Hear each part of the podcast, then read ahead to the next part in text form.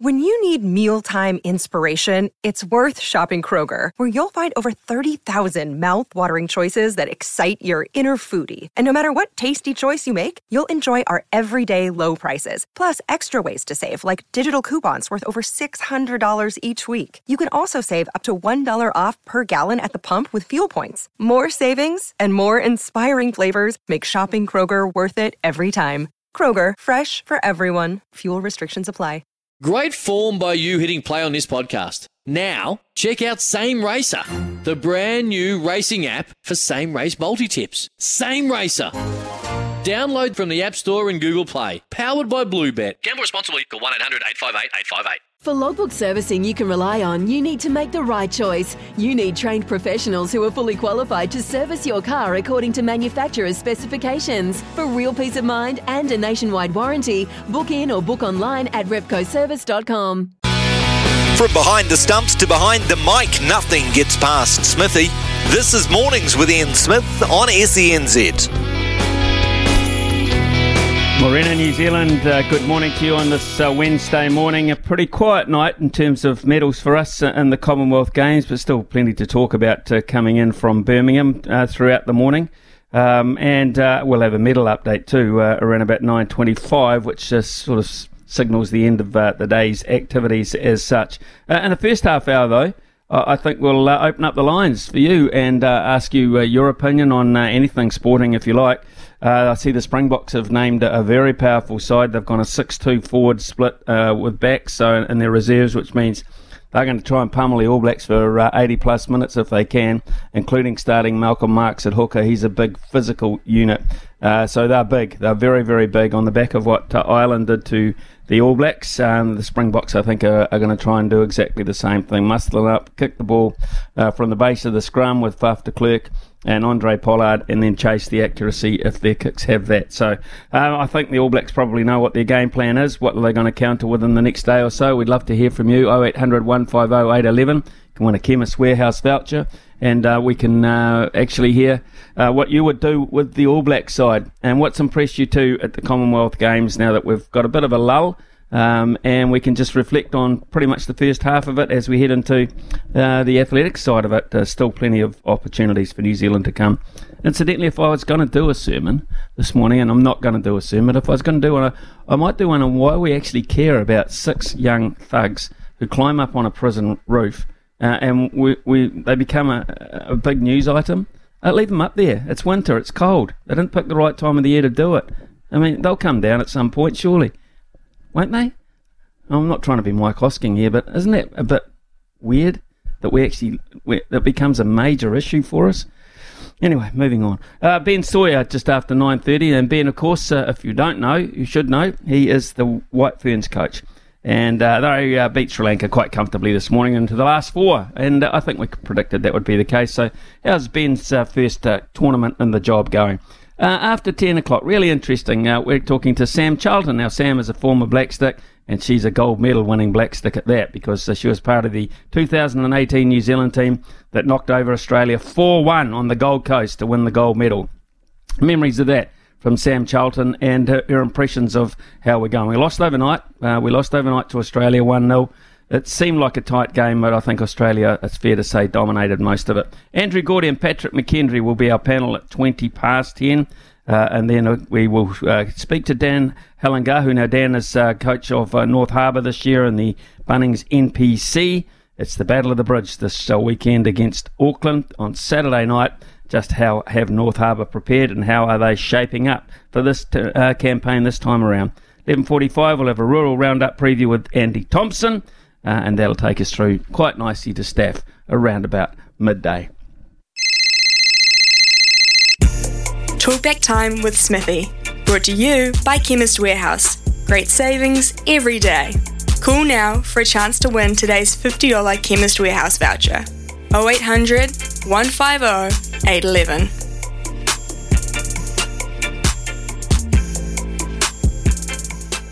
906 uh, here on SENZ in the mornings, and I've missed you, Dean. Uh, good morning to you.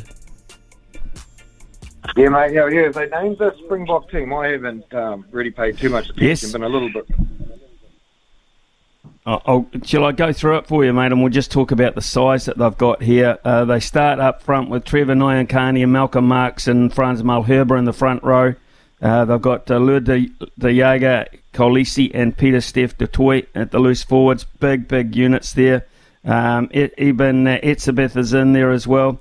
Uh, a new one in Jasper Wiese that I haven't heard too much about. Faf de Klerk, Andre Pollard, Mapimpi, and uh, Arendse are the the wingers. De Allende and Am, uh, the centres, and Damian Will- Willemse uh, and is uh, the fullback. And they've got a 6 2 split with Franco Mostert and Kwagga Smith. Uh, in the lo- in the reserves as well, so just the two reserves in the back, six-two split there. Dean, Geez, that Kwagga Smith, he's an annoying bugger as well. When he comes on, he'll steal all the ball. He'll be offside all day, and we won't be able to move him. Don't. Yeah, that sounds pretty good. First try scorer, Malcolm Marx. First try scorer, second half, Malcolm Marx. You should be able to get your money back. Anytime try scorer, definitely Malcolm Marx. And uh, scary. But for me, the old um, the Commonwealth Games or New Zealand cycling actually showed us exactly what we need to do with the NZRFU, to be brutally honest. And that's that's right through the country. Like the Southland Rugby Union elects someone to go. The Otago Rugby Union elects someone to go. Every rugby union elects someone to go. So it's time we stopped electing a long-serving bum licker and actually sent someone up there that's actually going to say, no, this isn't good enough. And make some hard and simple calls. And if you can't, if you're not interested in rugby and you're absolutely looking for something to do, if you've got red blood running through your veins and you're not into women's pole vault, there's something absolutely wrong with you. I was going to start early this morning, Smithy. Bugger me. I'm a wee bit late, but how good looking was that Canadian thing? Jesus. I didn't. I, I'll be honest with you, Dean. Um, I, I didn't actually. I didn't watch the women's pole vault. I watched the women's cricket, um, and I watched a bit of swimming, and I watched the men's ten thousand metres. So I, I completely uh, missed that one, Dino, and I have absolutely no idea what you're talking about. So I think we'll move on at the moment. Um, so I think we'll go to Jared. There'll be a replay. Jared uh, there'll be okay. Thanks very much for that, mate. I guess you'll be watching that as well. Uh, Jared from Christchurch. Good morning to you. G'day, Smithy. How you going, mate? Yeah, really good, Jared. Yourself? How's it? How's it down there? All right? It's not too bad, mate. It's uh, a beautiful day here in the Garden City. Cool, cool. Paul Hey, Cole. uh, just, just, yeah, just um, bring in about um, uh, Paul Coll. I'm a new fan. Um, I watched him make the semi-final this morning. What a masterclass! Uh, just just blown away uh, by this Paul Coll. I, I've heard about him. Uh, I believe he's called Superman, and I can see why. Uh, he is unbelievable, and I, I can see him winning the, the final the way he's going. Um, I love, I just love the way he plays the game. Uh, what what a game of squash is! It's a, it's a tough game, and he makes it look uh, easy at times, but just blown away. And Smithy, I hear he, uh, he's a he's a scratch golfer. I wouldn't be surprised. Uh, I would not be surprised, Jared, to think that whatever he turns his hand to, he'd be very good at. I mean, he is an absolute athlete. He's a greyhound. He's built to, to perform in that regard. Uh, he dropped the set actually to a Welshman uh, around about round three, and I thought mm, maybe he's just a bit flat. Uh, came back and uh, actually won the fourth set, which was quite tight as well. Won that, and then of course he hasn't dropped a set since.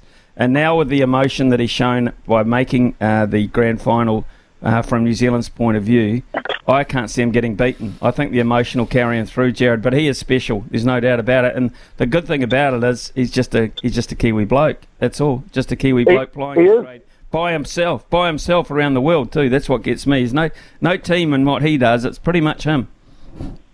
Exactly right, and I, I believe um, uh, he plays against the Egyptians, and, and apparently they are hard work, and he and, and he just plies his trade against against them, and and uh, digs deep. And I tell you what, Smithy, uh, I will be following him now. Uh, when, it, when the Commonwealth Games finish, I'll be watching all his games uh, abroad. Uh, just a massive fan of his. Well, I, I think, Jared, to be fair, I, I think uh, we get quite a bit of coverage. It's just that we we sort of gloss over it a wee bit, uh, and we shouldn't because you know when you've got an athlete who is uh, about the, the, the best in the world, we should follow them everywhere. I.e., um, uh, Lydia in golf, and you know, Uh, and we should. We should just absolutely do that. And, and we're a bit um, remiss for not, to be fair. But Paul Coll deserves uh, every bit of uh, support, every bit of coverage that New Zealand uh, can, can heap on him. And uh, I'm predicting, seriously predicting, that he'll be standing on top of the dais and we'll be hearing the national anthem of New Zealand. Jared, what else has grabbed your fancy so far in the Commonwealth Games? Anything much? Uh, I've really enjoyed the, the swimming and, and, and the, the cycling, of course. Uh, but Smithy, I'm just so proud of them all. Uh, you know, we always bet above our, our weight, and, and um, I'm just really looking forward to the rest and, and um, making the most of it because it'll be over before we know it. And, and wish we'd uh, watched more of it. We could have, but um, oh, I'm just I'm just loving it. And and go to ABs this weekend. Yeah, what are you what are you thinking about the ABs, Jared? Um, and what would you what kind of changes would you make? I mean, uh, you just obviously start Scott Barrett at lock for Brodie Retallick, but where else are we going to? What else are we going to do in our loose forwards? It's always a, a question mark there. And uh, would you start? Would you start Richie Mo'unga ahead of Beauden Barrett this time around? No, I, I, I would go with Barrett. Um, and true. Give him give him an opportunity to uh, fly his trade. He, he's world class. Um, but Smithy, I, I don't want to. Um, I don't want to say the wrong thing here, but deep down, I'm hoping we lose both so we get Razor in. yeah, well, um, I know that uh, a lot of people uh, had that sentiment, Jared, and it was very interesting to hear Mark Robinson's uh, last comments where uh, he said uh, Ian Foster is the right man to take us to South Africa. So from that, you get the feeling uh, if you read between the lines, that it's hugely important the next fortnight um, in terms of the head coaching structure of the All Blacks. Jared, hey, enjoyed talking to you this morning. Thanks. Uh, continue to enjoy hey, the Commonwealth Games. So looking forward to um, the rugby at the weekend as well. Um, Mike from Christchurch as well. G'day, Mike. Guys, how you going? All right. Yeah, good man. Good, good. Hey, uh, I just uh, want to talk about the Springboks very quickly, though. I would agree with that sermon if you had actually said it. Um, quite interesting after the news last night. Uh, they had all these poor dairy owners who are getting their shops all turned over by these teenagers. So, anyway, moving on. Uh, Springboks. I, um, I saw that, Mike, actually. I saw that, Mike, before you get on to the Springbok. I saw that, and I just cannot believe yeah. that. I, I, that's another thing. I mean, you know, I'll be honest with you, I prefer to watch things like Storage Wars um, and porn stars, and I mean the, the, guys that sell that stuff at Las Vegas, those those shows between six and seven, because the news is so damn depressing in this country. It is absolutely depressing. So uh, I dodge it yeah. like you know, like dodgeball. I just dodge it um, and watch the other yep. those junky shows because there's a bit of fun about it, you know, and and it's it's all harmless. You watch the news in this country, good God, hate it, hate it. Okay, yeah. sorry, got I mean, that off my I'm chest as to, well, uh, Mike. Yeah, yeah.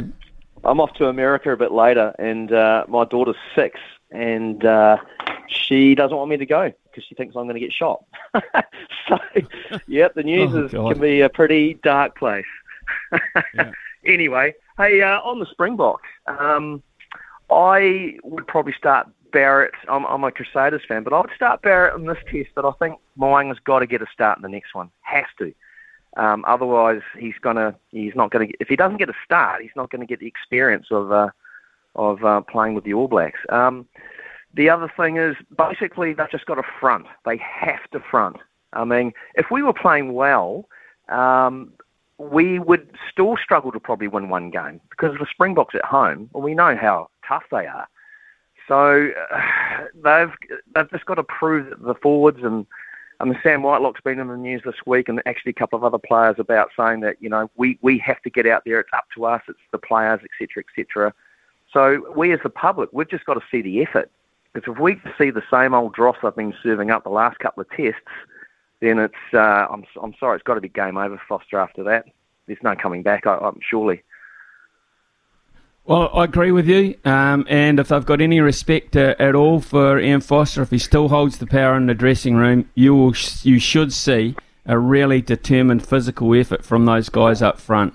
Uh, and if they get battered and beaten and they're not they're not big enough and strong enough, so be it. But you you want to see them basically. Um, you know, die for their head coach this weekend in metaphorical terms because if that's where the spirit lies within the group, that's what I want to see. Uh, and uh, and if they are, you know, they are beaten after a, a, solid 80 minutes with all 23 players including those coming off the bench. A more than solid effort. They get beaten in the last second, so be it, and you know they're down on their haunches at the end because they've got nothing left. I'd be more happy with that, Mike, because that would convince me that at least Ian Foster can get them going. And if I don't see, if I see a lackadaisical performance, if I if I see uh, the fact that uh, they're not committed and they do get beaten up front com- convincingly, um, then I think uh, the answer uh, to everyone's question is pretty simple. Yeah, absolutely. Yeah, good one. All right, enjoy your show, mate. Thank you. Cheers. Uh, thanks, Mike. Thanks very much for taking the time to ring. Um, and thanks to everyone uh, who called this morning. Uh, Dino, um, you got a text in to say from somebody that, uh, Dino, you are my hero. You are my hero. Uh, and someone else, James, has come in and said, uh, Hi, Smithy, when does the All Black team announce? Well, generally over here it's on a Thursday morning, so I can expect it probably, though, won't uh, go away from that very much. So I, I'm probably thinking uh, Thursday night, maybe Thursday night New Zealand time, um, which uh, is Thursday morning South African time. They don't sort of depart from that, Some, but sometimes what they do, do James, is announce it um, to make sure it's a good time for the media to get stuff around. We'll wait and see, but uh, sometime Thursday, I'm thinking, James. Uh, thanks very much uh, for everyone taking part this morning. It's 9.18 uh, here on SENZ. Summer or winter, he's the voice of sport in Aotearoa. This is Mornings with Ian Smith on SENZ. Smithy's Medal Tally Update. Give your tech the winning edge this Commonwealth Games with the experts at Noel Leeming. Well, the medal tally, uh, as we've uh, come to the end of today's activities, as such, uh, Australia way out in front with 105 uh, their total. They have uh, 40 32 uh, golds, 31 silver, 32 bronze. I mean, I'm just updating it all the time because they just clean out in the pool, don't they? So 42, 31, 32, 105. England are now with 81 medals in total, comprising 29 gold, 33 silver, and 19 bronze. We're still third uh, in terms of gold medals. Uh, 13, 7, 6. Quiet day for us yesterday. Two bronze uh, medals added to our tally uh, Imogen Ayris in the pole vault, and uh, she would uh, beat out to the more fancied Olivia McTaggart, to be fair. Uh, and then in the women's four, skipped by Val Smith and made up of Nicole Toomey, Selena Goddard, and Tayla Bruce. that was that combination. They picked up a bronze when they knocked over Fiji in that particular match. So that's good. chasing us down though, Canada, they're up to 11 golds uh, 16 silvers and 19 bronze with a total of 46. So they are hot on our heels in terms of the gold medals. So, Logan, that begs the question uh, what are we in for today and what opportunities do we have? Yes, Smithy. Day six of the Com- Commonwealth Games coming up for us uh, Wednesday night tonight. There's quite a bit going on quite a smorgasbord as you expect with the Commonwealth Games. We have the bowls, the women's pairs, men's singles, uh, women's triplets, men's fours, and the para mixed pairs all getting underway across various times throughout the night. So seems like there's always going to be something going on. If you're into your lawn bowl, starting at 7:30 p.m. and going all the way into the morning, weightlifting as well. 8:30 p.m. We got the men's uh, 109 kg plus there. Junior Tasi is involved in that. We've got a bit of judo going on from 9 p.m. Swimming heats, we're back in the pool, Smithy. Uh, Lewis Clareburt his uh, next event, the men's 200 meter individual medley. The heats are at 9:33 p.m. and then the finals, uh, I believe, are later in the morning. Erica Fairweather and Eve, Tom- Eve Thompson also get underway with the women's 400 meter freestyle. The cycling, we've moved away from the velodrome. We're now into the mountain biking men's cross country final. We've got Sam Gaze and Ben Oliver in that. That's 10:30 p.m. So potential medal event there for us, Smithy. And then, uh, of course, more athletics. You got the men's high jump final, Hamish Kerr. You got the women's 100 meter semi-finals uh, with Zoe Hobbs. Women's shot put final with Maddie Wesche. Uh, could be a big morning to wake up to for us, New Zealand. Some uh, medal prospects there. Yeah, definite medal prospects actually. Um, but one of the sad things is, of course, one of my favourite athletes, and I said that throughout the Olympics as well, is um, our men's cross country mountain bike uh, racer and Anton Cooper has had to withdraw from uh, the competition this time round after testing positive for COVID 19. He was the 2014 champion, the 2018 silver medalist, was eyeing a third successive Commonwealth Games medal and is absolutely gutted to have to withdraw, as you would imagine. He said, I put a focus on competing in Birmingham over the UCI World Cup races at Clash. I injured my wrist in a recent World Cup, but was prepared uh, well. And to miss out like this is uh, really disappointing. His symptoms are pretty mild, but he does not feel up to racing. A decision supported by the New Zealand doctors. Taken so much care, he said, not to get COVID for several months, though this is massively disappointing when it means uh, missing out on representing my country. And he genuinely was a medal hope there, looking on the back of a gold and a silver. Uh, just away from the Commonwealth Games, and uh, it was interesting to read this headline about uh, Tiger Woods and uh, Greg Norman confirming the, the dollar uh, amount that was involved here when he turned down, Woods turned down a sum of, in the region, of 1 to 1.3 billion to join, uh, that's New Zealand dollars, to join the Saudi backed LIV uh, Golf International Series, the breakaway circuit. CEO Greg Norman said, Norman said the offer was made before the Australian was named chief of the con- controversial series, which is bankrolled, of course, by the Saudi Arabia's Public Investment Fund. Uh, that number was out there before I became CEO, so that number has been out there, yes. Uh, look, Tiger is a needle mover, right? So, of course, you've got to look at the best of the best. They had originally approached uh, Tiger before I became CEO. That number is somewhere about at uh, 700 to 800 million dollar neighbourhood. Um, Mickelson um, and Johnson and Bryson DeChambeau uh, have all signed, of course, for big, big money fees. So, uh, so that is just uh, an indication uh, of just where it sits in terms of the value of what Tiger Woods can do and what kind of credibility Tiger Woods would have come. That would have been a great acid test, actually, because still I think convention says that they're regarded as rebels. They're regarded as the bad boys, the breakaway boys. Some of them regarded as the has-beens that weren't going to win anymore anyway, uh, with the exception perhaps of the likes of Dustin Johnson and Bryson DeChambeau. Uh, but the rest of them just cashing in at the end of their careers, which in a way you can't blame them for doing so when that money's offered to them on a plate. Um, but uh, I think the future of the PGA is still with the PGA and the young players coming through, uh, with the core players who have stuck with it and the institutionalised guys too, um, the Fred Couples, the Davis Loves, that sort of age bracket there, who uh, of course are not up for grabs by Greg Norman, but certainly uh, have made a living and have been very much part of the PGA. Uh, absolutely convinced that that's where the heart and soul of golf still is, and that's where it should be. Uh, it's coming up to 9:30 uh, here on SENZ. We shall uh, get to the news now with Araha. And when we come back, we'll try and make contact with Ben Sawyer, who's the White Ferns coach over there in Birmingham.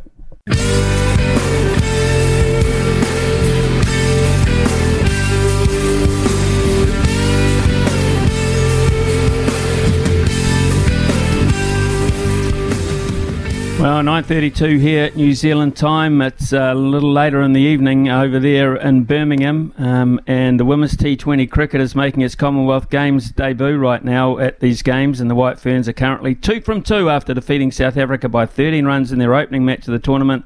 Their bowling attack came out firing in game two against Sri Lanka, setting a target of 148. The Sri Lankans struggled, never getting close, uh, really. And uh, New Zealand won by 45 runs in a canter I think it's fair to say, which would please their coach, who's on the line with us now, Ben Sawyer, brand new coach too of the White Ferns. Uh, ben, good morning to you, uh, New Zealand time. Good evening over there. G'day, mate. Thank you very much. Thank you. Uh, two from two, so you'd be pretty uh, happy with the way things are just ticking over.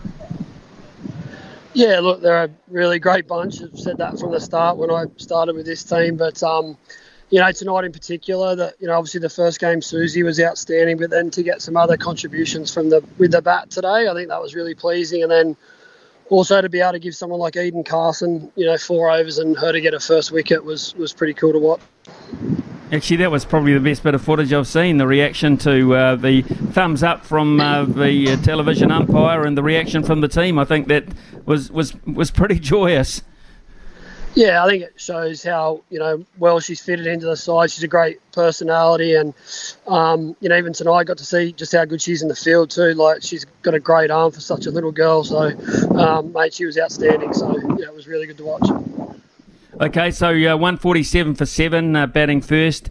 Uh, Sophie Devine, 24. Suzie Bates, 34. Halliday, Brooke Halliday, 20. Turn who's 20 off at the very end off just eight deliveries. So uh, the experience side of things coming through with the bat there, and uh, uh I guess that has to be the key to, to going forward. Yeah, obviously, you know, we, you know, our experience is up the top, and um, yeah, you know, for us to post a really, really big score, um, you know, we need those those big players for us to, you know, to contribute. But um, yeah, to, to see Brooke get a hit today and even Leah towards the back end just be able to nail a few over the fence, um, it was great. And then, you know, with the ball, mate, I don't think I've ever seen it before, but Hayley Jensen bowling 20 dots. Um, that was a pretty special spell of bowling, so um, she really stood up as well. Yeah, that is outstanding because, uh, of course, you are looking for depth in that particular area.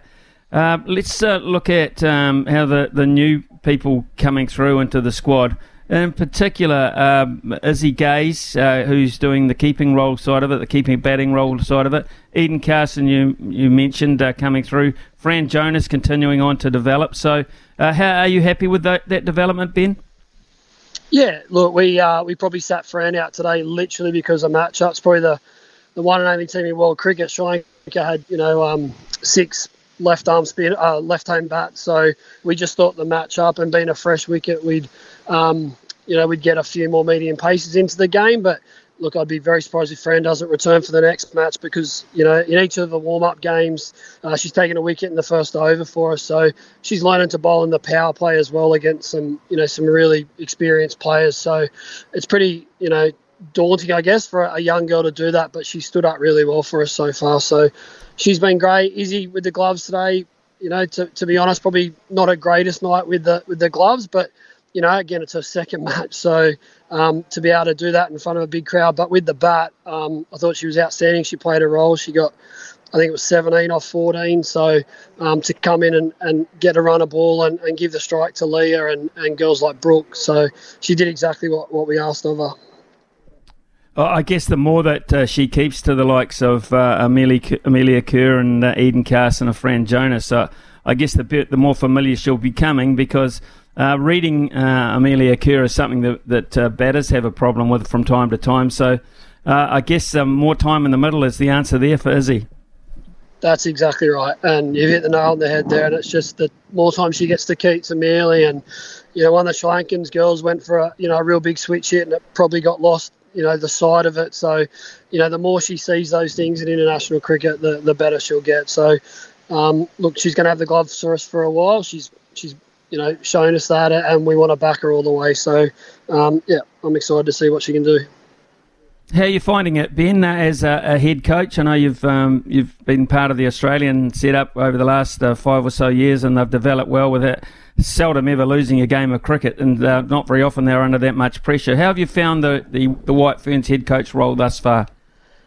Yeah, mate. I'll be honest. I absolutely, I'm loving it. Um, you've got an absolutely amazing captain in this country, in Sophie Devine, and um, you know the way that she leads this group. Um, it's just been a pleasure to watch, and and hopefully I can add bits and pieces. But um, you know, she's one of the great leaders, and you know the way she's you know, embraced the Commonwealth Games, and you know really tried to get that New Zealand flavour to it. Um, just commend her fully for that. So yeah, it's been an amazing few weeks for me personally as well. So that is that is your approach actually. That uh, your captain is your boss as such, and you're there as a support act, as opposed to being the head coach over the top. Oh, look, I think we work together to be honest, but um, I definitely feel that it's it's her game out in the middle, and you know we have discussions about decisions that she makes on the field and um, things like that. But it's always just a discussion, and, and that's the way I've always tried to work with with captains, and you know, I think after you know a few games together, you start to read each other and and figure out probably the same. You know, you have similar ideas. So uh, definitely believe it's it's a player's game, and I'm there to support them, and and hopefully you know that's the way I like to coach. So. Just looking at the, the points tables in, in both groups, uh, pretty much uh, results have, have gone to expectation.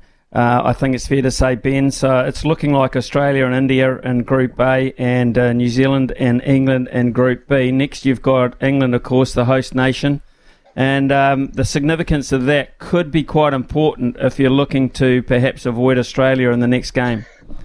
yeah, look, I think it's really, really important. Um, you know, obviously the current world champion, so you know if you don't have to come up against them straight away, um, you know, obviously to win the thing, you're, you're probably going to come up against them. But um, yeah, look, I think both England and us would be, you know, really trying hard to win that that last game and and to go in top, even just for the fact that. Um, you know, there's no reserve day for the for the semi final. So you know, if you if you come in on top, then you you know you take the weather out of it. So that's a very big game and, and not one that you know we're just going to be trying to participate in, but um, definitely one that you know going to look to win and, and take whatever advantage we can into the finals. Uh, ben, uh, English cricket side, the English women's cricket side became very familiar to us, of course, during uh, the Cricket World Cup here. What about the personnel? Are there any differences that we would note about the England side that you've got to take on shortly?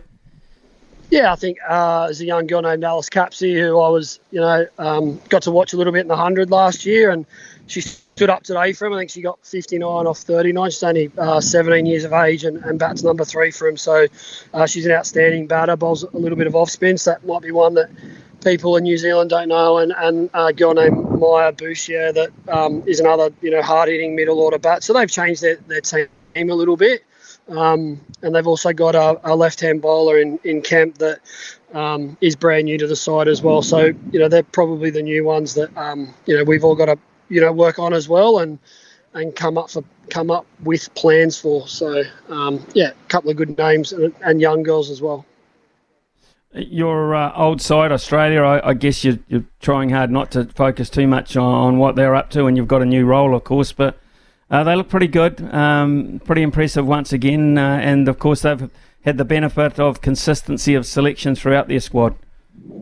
Yeah, mate, they're a, they're an amazing side, and you know they, they sort of had a little bit of the wobbles the other day, but um, such a strong batting lineup that you know even if you're four or five out with that team, you know you're, you're pretty free to keep playing your shots because you know, so many batters come in, and you know that's something that we'll have to deal with. But you know, if Sophie and Suzie in our top order get going, then you know I, I believe they can compete and with any of them. And and I think our bowling's developing a little bit. Hayley at the death again today was was just outstanding. She was very good against South Africa. So I think we're starting to to get a few roles and a, a few people playing those roles, and um, yeah, they're, they're doing them quite well. So yeah, quietly confident we can put up a good show if we come up against them. Ben, uh, obviously this is your first uh, role with the side, um, and uh, obviously a very important one as well to kick off with. Aside from a medal, aside from you know uh, standing on the on the podium at the end of this tournament, what are you looking for in terms of the development of this side? What will you be happy coming away with? Yeah, again, I, I just keep going. I've been asked this a few times, and me talking to the team as well. It's and I sort of guess I just said it the last one. It's just really trying to nail down some roles for our players. And I, I think that's, you know, when I've looked at New Zealand and, and this team before, um, you know, I felt like they've always chased Australia and, and chased wickets and things like that. So, you know, to, to have, you know, a death bowler in Hayley Jensen and, you know, I thought Lea Tahuhu was outstanding with her fast bowling today and, and short pitch stuff. So she's banging it in the wicket for us. And, you know, we've got Fran Jonas who takes the ball away from the right hander and um, Eden that takes it away from the left hander. So if we can just start to nail down a few of these roles, then again, I think we then give Sophie lots of options when she takes out to the field, and then if we can match them up really well. Um, so you know, role clarity is, is a really big one for me, and if we can just keep building on that each tour, then then I'd be really happy. First time uh, cricket's been in the uh, Commonwealth Games, women's cricket, uh, T20 cricket, Ben. Um, uh, you haven't got to the, the, the, playoff games yet, the finals, when I think the crowds will be very, very big. But how do you think it's been received uh, as a new sport? Yeah, look, the first game against South Africa was, was really well attended on uh, on a on a weekend, so that was great. And um, you know, the crowd today was was really good as well. Like not huge numbers, but made lots of noise. And the English crowd, I think, appreciate any good cricket. So um, yeah, we've had lots of support. There's people waiting for us back at the hotel tonight. So uh, I think that shows just how sort of how popular it is. So um, yeah, I think it's been well received. And the really nice part is that the girls have been able to get amongst some of the other sports and, and support them. So to feel part of something a bit bigger than just your side, uh, I think it's been a really nice change for, for the White Ferns as well. So uh, the next one against uh, England is uh, is when? Uh, day off tomorrow, and then play the next day. So, um, sorry, I forget what day it is today. Tuesday, so that'll be Thursday. Um, yeah, but rest day tomorrow, and then um, yeah, back into a, a, night game again against England. All good. Uh, ben, uh, head coach of the White Ferns, uh, thanks very much for your time uh, this morning. Nice to see that things are ticking over quite nicely, and uh, with the big games coming up, let's hope that continues. So thanks very much. Continue to enjoy. No, thanks for the chat. Thank you. Have a good day. It's yes, uh, Ben Sawyer, their head coach for uh, the White Ferns. They're two from two, knocking over Sri Lanka um, just a, an hour or so ago in very convincing fashion, uh, 147 for seven, uh, and uh, defending it with ease. Uh, Sri Lanka getting within 45, but that's all never at any stage under pressure, particularly after the opening blast. from our opening bowlers, which saw early wickets and an absolute miserly um, early run rate for Sri Lanka they pretty much had no price at all. It's coming up to 9.45 here on SENZ. Summer or winter, he's the voice of sport in Aotearoa. This is Mornings with Ian Smith on SENZ. Uh, texts that have uh, come in uh, about uh, the All Blacks in particular. Um, morning, Smithy. New props uh, in the 23 for me. And imagine if Whitelock goes down, uh, would be in a real big locking crisis. Um, morning, uh, says Brian. Uh, to get some size and power on the field against uh, South Africa, played De Groot, Bower, and Taukei'aho in the front row. Uh, Lord's not there, of course, he's injured. Vaa'i to partner Whitelock, or maybe Tuipulotu uh, might come into the reckoning there, Brian, because you want Scott Barrett at number six, Akira to number eight, and Ardie to number seven. Well, you know it's not. We know it's not going to happen because we know that Sam Cane will be captain. We know that Sam Cane will be at seven. Um, but I know that's that's what you would do. But it isn't what um, uh, the bosses are going to do, and don't expect anything different in these two test matches. That pack gives us uh, size and speed and line out options. No, it won't happen. Yeah, you're right there. Um, absolutely right. So, uh, interesting. And uh, just getting back to uh, the White Ferns, what I did notice um, about, and it's easy on the side that's dominating. You see them in the park, but gee, they look happy. Uh, they really look like a happy, contented bunch about what they were doing. And the, the first game against South Africa was very important to them. Had they lost that, probably wouldn't have made the last four. Probably not. So that was a crucial game.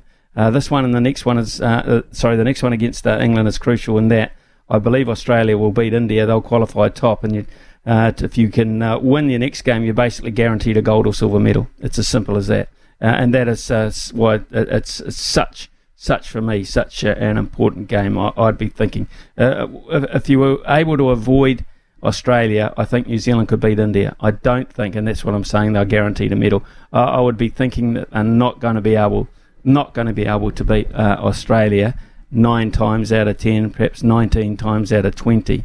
They might find the one time where Australia are weak, and as he says, Suzie Bates or uh, or Sophie Devine or Melie Kerr absolutely fire up. But there is the issue for me.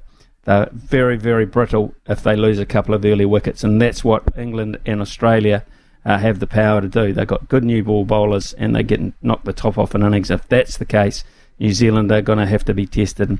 And I, I, I don't mind when uh, Sophie Devine and Suzie Bates get runs at the top of the order, and they did again. They gave us a good start this morning.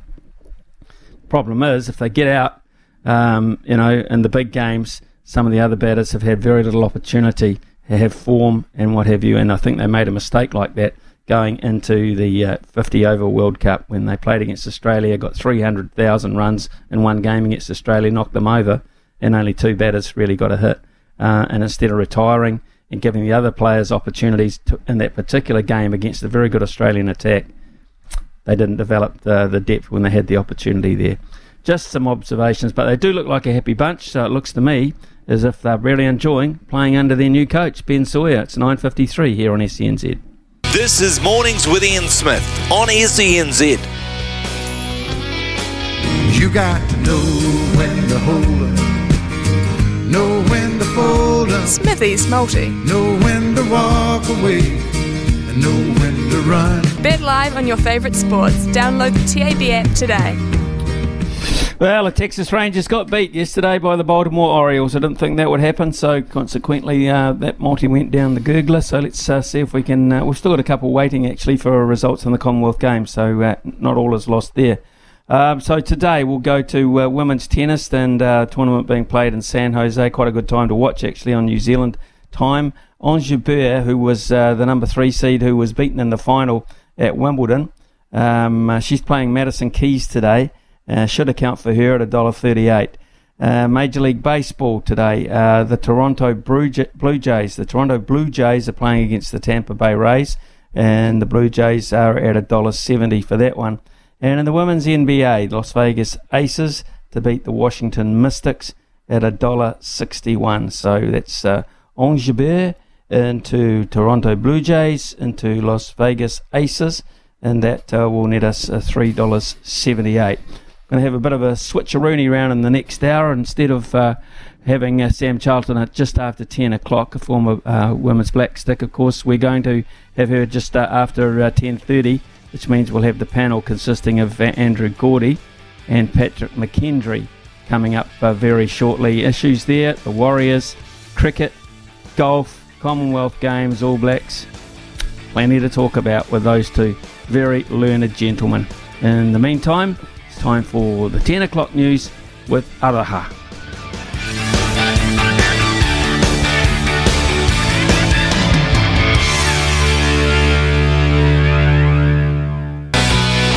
From behind the stumps to behind the mic, nothing gets past Smithy. This is Mornings with Ian Smith on SENZ.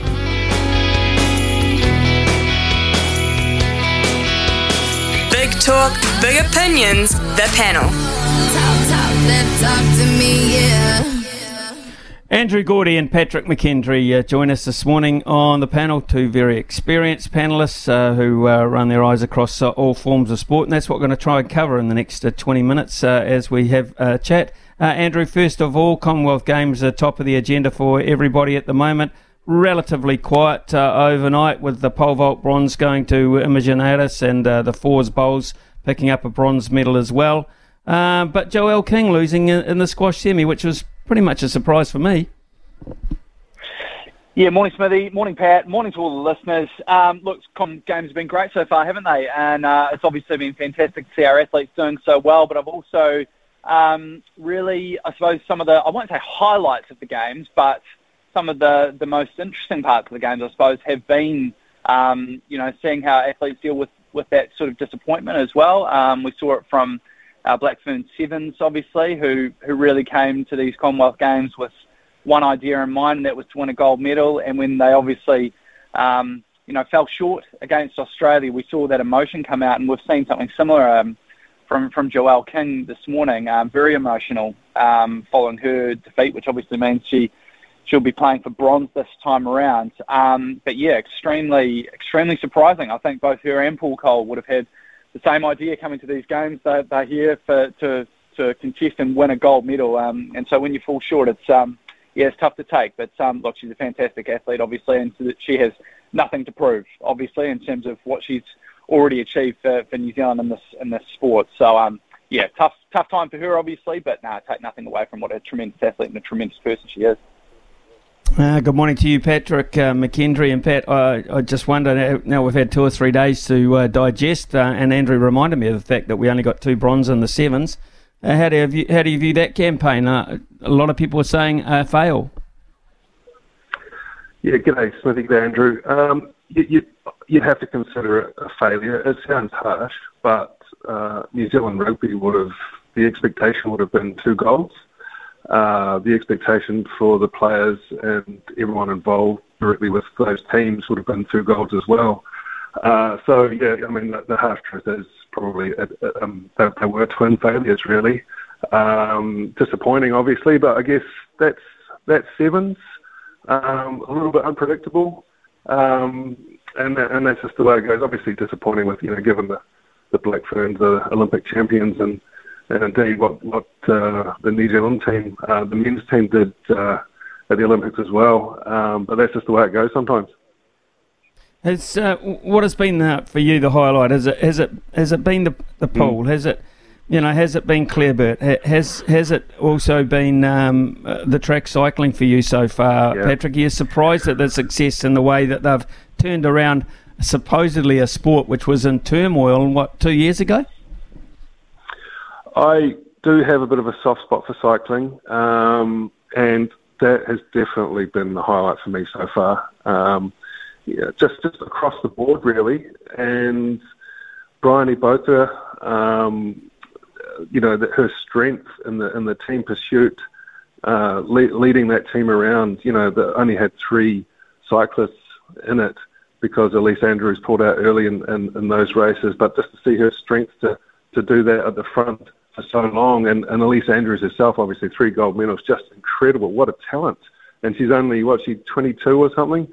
Um, obviously coming from an endurance background, and that's clearly helped because she can sprint and then sprint again, which has really been a secret weapon at these games. Um, Aaron Gate, uh, you know, his success, and uh, re- really all of the cyclists have, have competed so well, and, it, and it's been really it's been a joy to watch. And you know, um, it makes you wonder about what might happen in Paris uh, at, at, the Olympics next time round. I think um, certainly expectations would have risen there. Do you think, uh, Andrew Gourdie, that um, cycling will be sitting back uh, with a, um, a huge, well, I won't say sigh of relief, but you know, with the satisfaction of a job pretty well done at this point in the turnaround?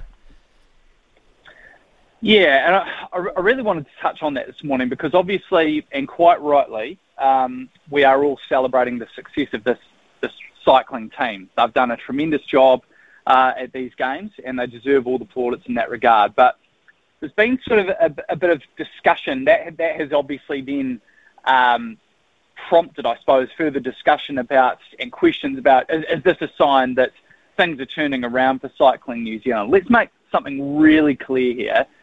The performance side of things has never really been the issue for this track cycling team. All the all the, the problems around the program recently have been around the welfare of the athletes.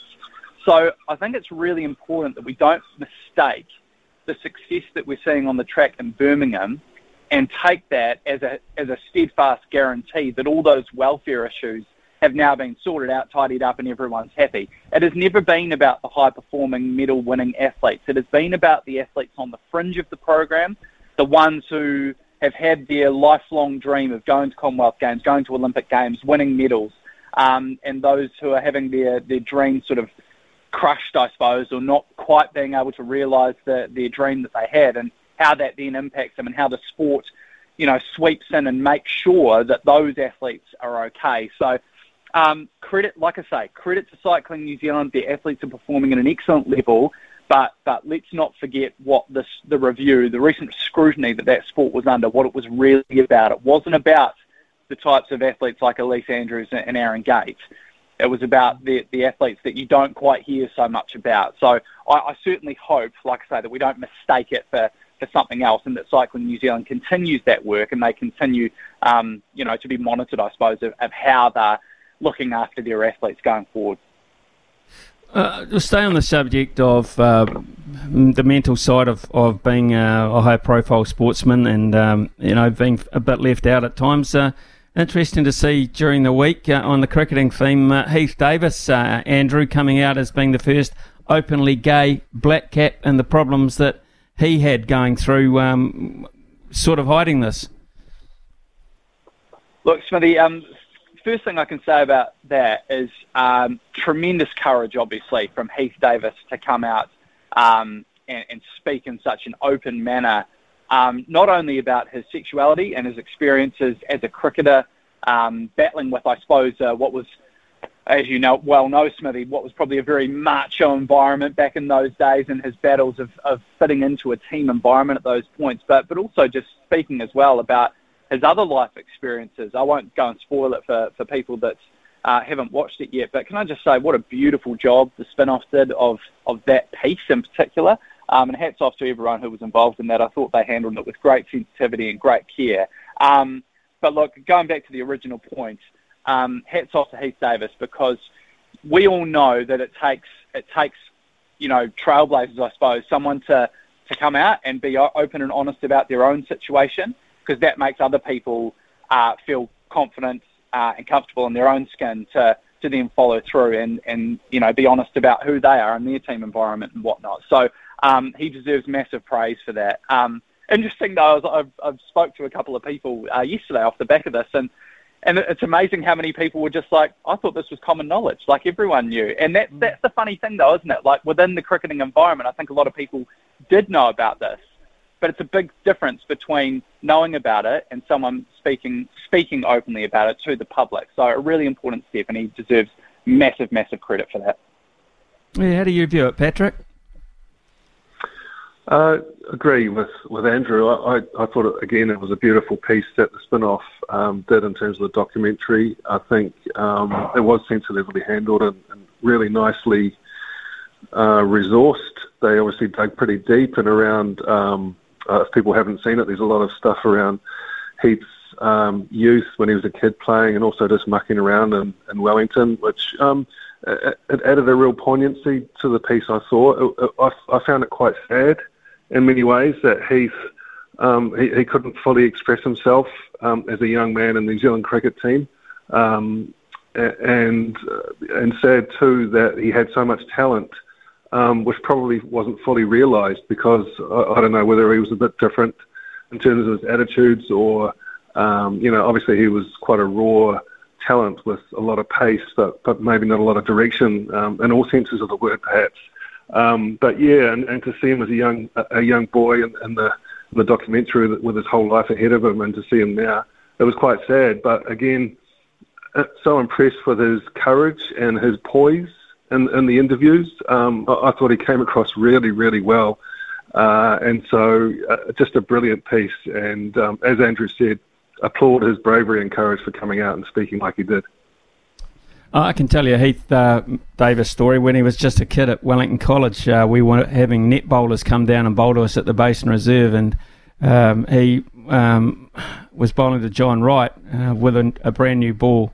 And uh, in the lead up to a test match, I can't remember who was against, but uh, Heath was just a, a schoolboy at that point. He bowled that quickly uh, to John Wright that John Wright kicked him out of the net. He, he said, "This is this is not the preparation. This is not. I, am in this net to try and get some confidence, and this guy is giving me the heebie-jeebies." So uh, he actually biffed him out of the net, and uh, someone else had to face him later on in the piece. But honestly, um, he was very, very fast.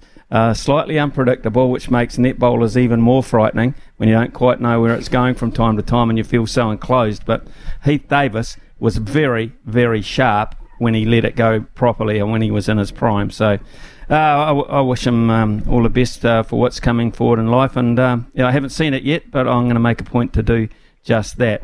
Right, uh, Patrick McKendry. Um, we've seen what the Springboks have come up with, and that is a lot of size, a lot of physicality. They've gone for a 6 2 split on the bench as well. Uh, how do the All Blacks reply with that? Uh, hopefully, with a few ideas, uh, Smithy, and perhaps more than we've seen so far lately from the All Blacks, uh, who I thought were very disappointing uh, against Ireland at times. And, you know, I've spoken about it before, but, uh, you know, I got the feeling in Wellington watching that at the ground, is this it? You know, is this it from the, is this as good as they can get, you know, in a, in a deciding test match? So very disappointing. They need to obviously turn things around. They've, they've had changes in terms of their coaches. Um, whether that's going to be enough, I'm not sure. But, but they need a few ideas. They need to get their attitudes right. Um, I'm assuming that sort of they're based uh, in near a games, game reserve near Kruger National Park. In fact, in South Africa, very much a, a resort where they're, they're kept to themselves. I'm assuming they'll adopt a sort of a siege mentality, and come out firing, but uh, there won't be enough against the South African team, who, who are pretty intelligent football players. Um, so as I say, they need some ideas. They need to show show us something different. Well, Ian Foster's got to come up with those ideas. I, I think it's uh, fair to say Jason Ryan within the pack, of course, um, very early days for him, Andrew. But on the back of uh, the comments from uh, Mark Robinson that uh, Ian Foster is definitely the right guy to take us to South Africa, what are you thinking? Well, that comment said it all, didn't it? there are there are no guarantees quite clearly over. He had an opportunity, didn't he, to, to offer some guarantees over Ian Foster's future, and he simply wasn't prepared to give them. So um, the writing is on the wall in that regard. It's effectively turn up, or that might be it. Um, it's interesting, Pat, that you used the use the term siege mentality. Um, I think it's quite clear the All Blacks, and in particular Ian Foster, have already adopted a siege mentality where in in the media, we're seeing it already. There's a there's a real shut it down, us against them sort of mentality over this. And, and I and I did want to talk about this this morning. I, I noticed there's been quite a lot of um, comments recently about the personal nature of some of the criticism levelled at at Ian Foster in recent times, and I I really take exception to that um, because from where I'm sitting, I, I think Ian Foster's a, a, a top guy, a really top guy. He's a he's a nice guy, um, and and I'm I'm not really here to tell you, and uh, and I'm, because I I don't know at the end of the day um, what he is like as a coach because I, I've I've not been a player under Ian Foster. I've, I've not coached alongside him, so I can't tell you that, and I I dare say none of us can probably do that either. But the point of all of this is it doesn't matter if it was Ian Foster or Steve Hansen or Graham Henry or whoever you like.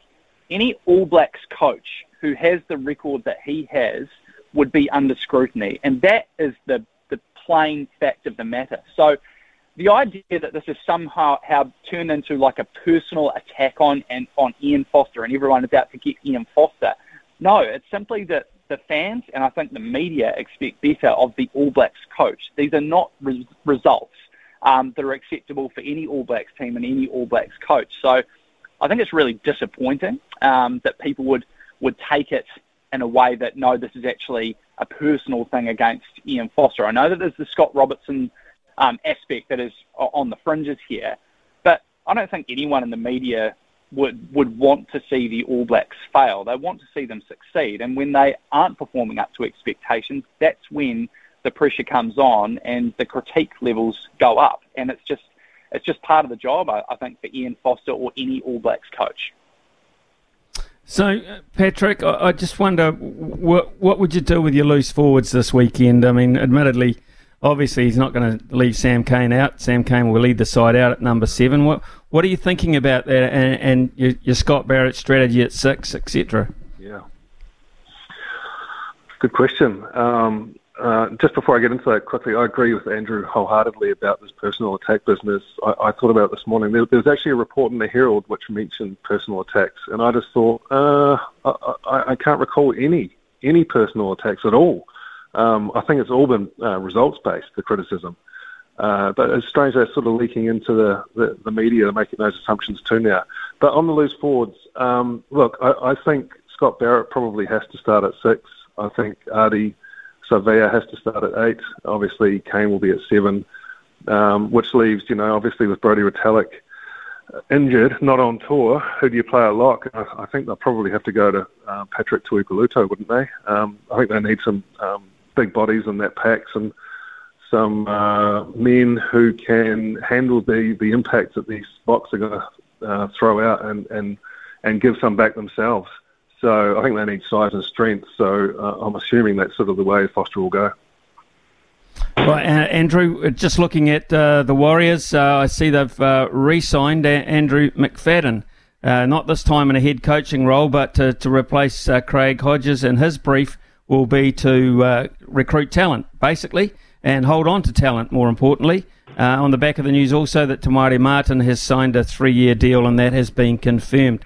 So here we've got McFadden working with Webster in a reverse type role.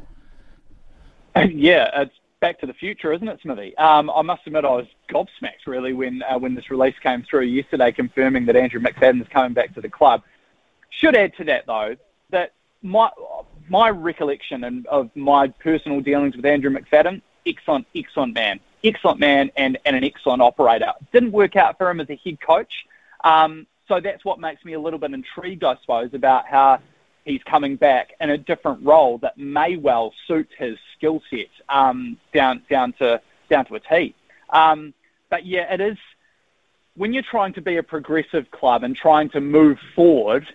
I just wonder about the signal it sends to everyone involved in the club and, and even the fans when, like I say, it's back to the future. We we had a coaching staff not that long ago that was Andrew McFadden as the head coach, Andrew Webster and Justin Morgan as the assistants. Now we have Andrew Webster, the head coach, Justin Morgan as an assistant, and Andrew McFadden coming in um, as head of recruitment. It's look, it's up to those guys to, to put it out on the park, isn't it? Um, and I think the the addition of Maire Martin is a good one. I'm really intrigued to know some of the details around this move. Um, obviously, we know that Reece Walsh went to the Broncos um, uh, earlier or that deal was confirmed, and there was always sort of a sense that perhaps the Warriors might get something back in return at some point. I'm really intrigued to know from Cameron George whether this is an indication of that. Um, because Te Martin was obviously off contract, so I'm not really sure how this can be sort of seen as part of the deal. Whether they got perhaps first dibs on him or something like that, I'm not sure. Um, but look, they need someone like Te Martin because the options that are available um, uh, among other teams in the competition in terms of bolstering your halves um, are very, very light. And look, at least with Maire Martin, you've got a, a, a Kiwi um, who wants to come home, wants to play for the club. And honestly, I think that is these days half the battle. In fact, possibly even more than half the battle for the Warriors when it comes to signing players. They need players who want to be there um, and have some sort of emotional and uh, connection and some pride in representing the club. I think Maire Martin will bring that, um, and I'm really intrigued to see what sort of impact he can have on the halves next year. There's obviously going to be well, Shaun Johnson is contracted, even though there is some speculation and um, rumor about his his future as well. Um, and then you've got the likes of Volkman and Metcalf as well. It's going to be really interesting to see um, what combination Andrew Webster settles on when it comes to uh, the first the first game of the new season. It's interesting to me, uh, Patrick, when you take on a brief like this these days, it's quite clear when we've seen what happened to the Warriors. Uh, coming to the Warriors now as an Australian based player initially, uh, living the life that you have, and now coming back to the Warriors on the basis you're going to to and fro a lot more and base yourself in New Zealand, uh, it seems as if it has become a, an entirely um, different prospect, uh, just looking at the, the toing and froing, uh, Patrick. Well, can I, can I just say firstly that um, I'm, I'm pleased Andrew gave a very comprehensive answer there because I I've sort of switched off a little bit from the, from the uh, Warriors. Uh, um, but look, uh, firstly, in terms look, they, they need quality. Um, they need a quality recruiter, obviously, because if if, if one thing is lacking in that team, it's it's quality talent and players, and they, so they need people in there and they need to retain them. So if the new man on his return is going to do that, then brilliant. Um, that, that's a big plus. Um, as for Tom, Te Martin, I'm not, I'm not too sure about him. I haven't, I haven't, uh, got to be honest, I haven't watched a lot of league uh, this year, but um, something needs to change, obviously, at the Warriors. Um, they're probably not finished changing yet. Uh, so I hope you know the, the, these tweaks, if you like, uh, do make a difference because uh, obviously they fulfil a very important role in terms of role models uh, in this country. Um, and you know, given everything they've gone through over the last few years, that really they've propped up the NRL as well. Patrick McKendry, Andrew Gourdie, I've uh, taken too much of your time already this morning. I know you're busy men, so thank you very much for being uh, part of the panel, an extended one this morning, uh, and look forward to talking to both you guys uh, in the future uh, and more editions of the panel. Uh, have a great remainder of your day. It is 10.25 here on SENZ.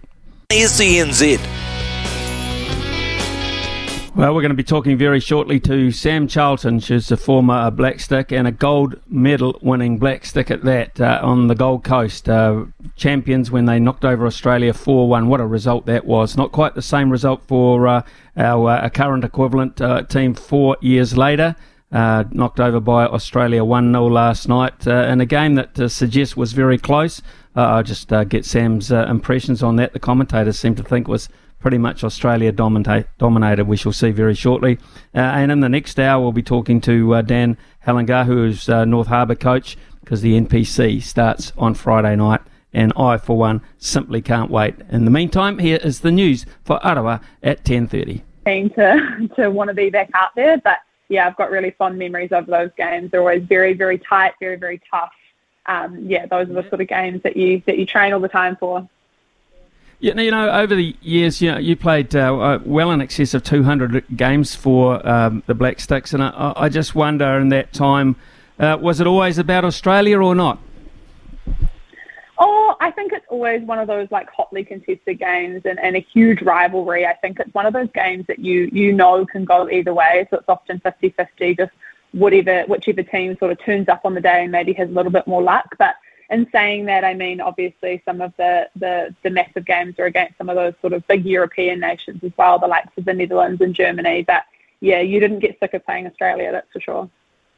Okay, so you certainly didn't get sick of them four years ago when you beat them uh, 4 uh, 1. now, that uh, it wasn't so much a surprise that you won, but the margin, I think, was a surprise to a lot of people watching on because of the close nature of, of the contests over the years. But that was a blowout.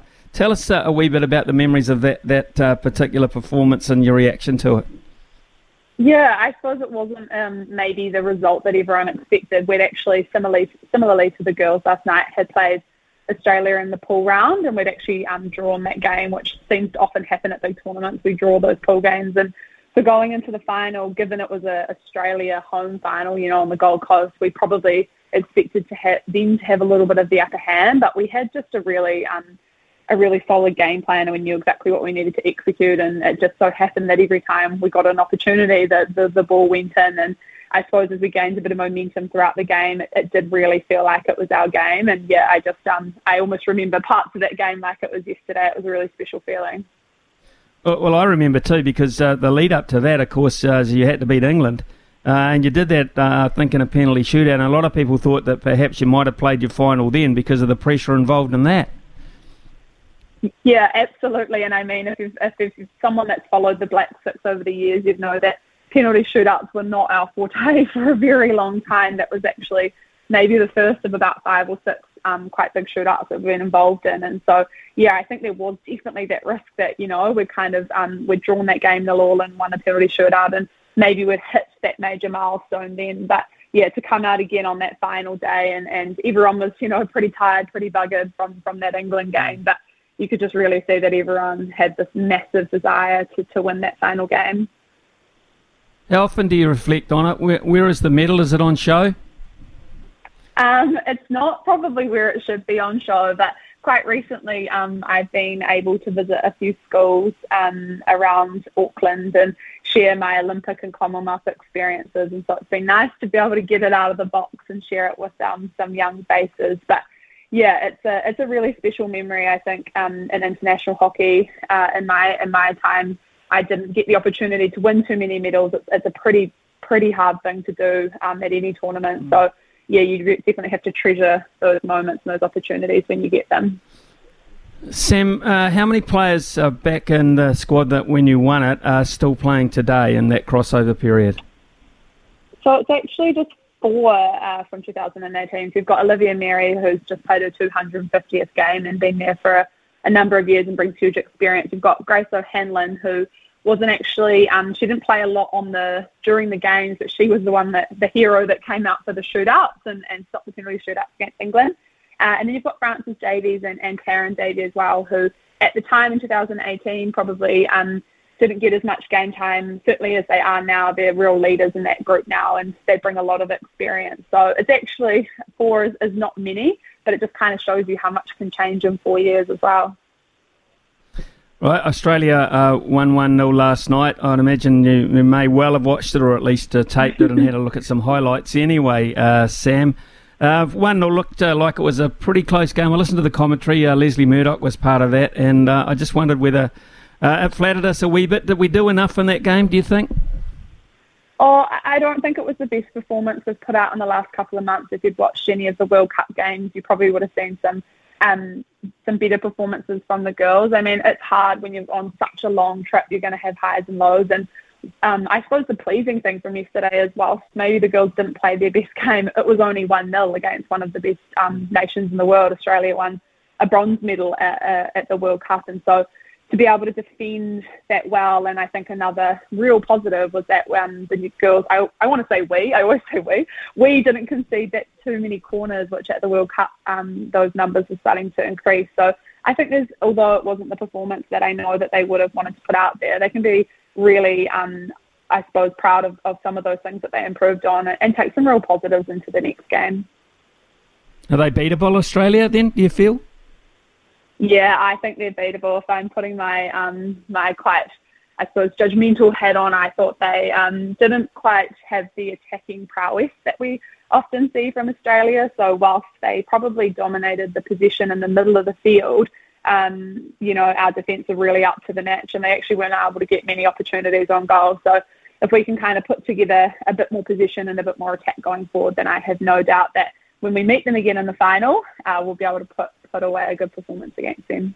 Oh, when we meet them again in the final, I like that. okay, yeah. let's look at before we meet them again in the final. We have to play South Africa uh, on Thursday night, New Zealand time, uh, and a really important game. Uh, what can we expect to see from South Africa? Oh, they're a team um, that actually performed pretty well at the World Cup. So they're not a team that's involved in the Pro League or, or often in those um, sort of high level tournaments. But they're a team that will cause us a lot of problems. They've got lots of speed and often have a lot of um, individual skill and flair. And they certainly um, caused a few teams at the World Cup a few problems. And so it's definitely not a, a game that we can pay, uh, take lightly. I think we saw that against Scotland where we won 1 0 and Scotland um, started to have a few opportunities towards the end of the game. So, you know, whilst it might feel like we have one foot closer to the semi finals, that last game will actually be really crucial and I think um, quite a tightly contested game. Uh, the, the, other sides that are probably very much in contention as well include uh, the hosts England or uh, maybe India as well uh, at this point anyway. Um, uh, where do you where do you see the other threat apart from Australia coming? Oh, I think you know obviously England and India. I think if we're able to get past South Africa, those will likely be one of the two teams that we meet in the semi final and um, that seems to be pretty typical for Com games. It often ends up being um, Australia, New Zealand, England, and India. But in saying that, it was in 2014, uh, it was South Africa we played in the bronze medal game. So some of those teams that maybe aren't typically ranked in the top 10, you know, your Scotland's, your South Africa's, um, over in the other pool, Canada, uh, they're, they're um, not unlikely to pull out an upset against the top team. So you do just have to be aware of those teams. And once they get a bit of confidence, so if Canada were to win one of their next pool games and get towards the semi final, then I think those would sort of be the teams you'd want to watch out for as their confidence grows. Co-captains and uh, Olivia Merry, who you mentioned before, with the experience, and uh, Megan Hull at the back. Do you think that uh, that concept is working well? Yeah, I think it is. I think it, it's nice to have that um, that shared responsibility. It does take a lot of the pressure off an individual to kind of um, share that around. And, and they're both really natural leaders in their own right at, at very different ends of the field. So you've got Olivia Merry up front, and she'll be making sure she really leads those strikers and those midfielders. And then you've got Megan Hull absolutely holding it together at the back. She's a real rock in that defence. And so I actually think it's quite a smart move to have a leader both up up the front and at the back of the field, and they'll kind of work with those players around them. And they both bring um, different strengths to that role as well. Um, so yeah, and the experience with Liv, I don't think you can underestimate how important that is with a new group. Well, you represented uh, New Zealand, Sam, at uh, two Commonwealth Games, three Olympic Games, uh, and this is your first time away from it effectively in terms of the Commonwealth Games. Itchy feet, itchy feet, missing it.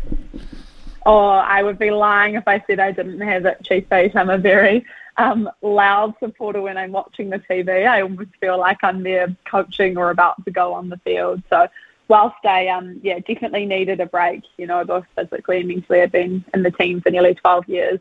Um, yeah, I definitely watch and think, God, it would be nice to be out there. So, what what is Sam Charlton up to these days for your fans?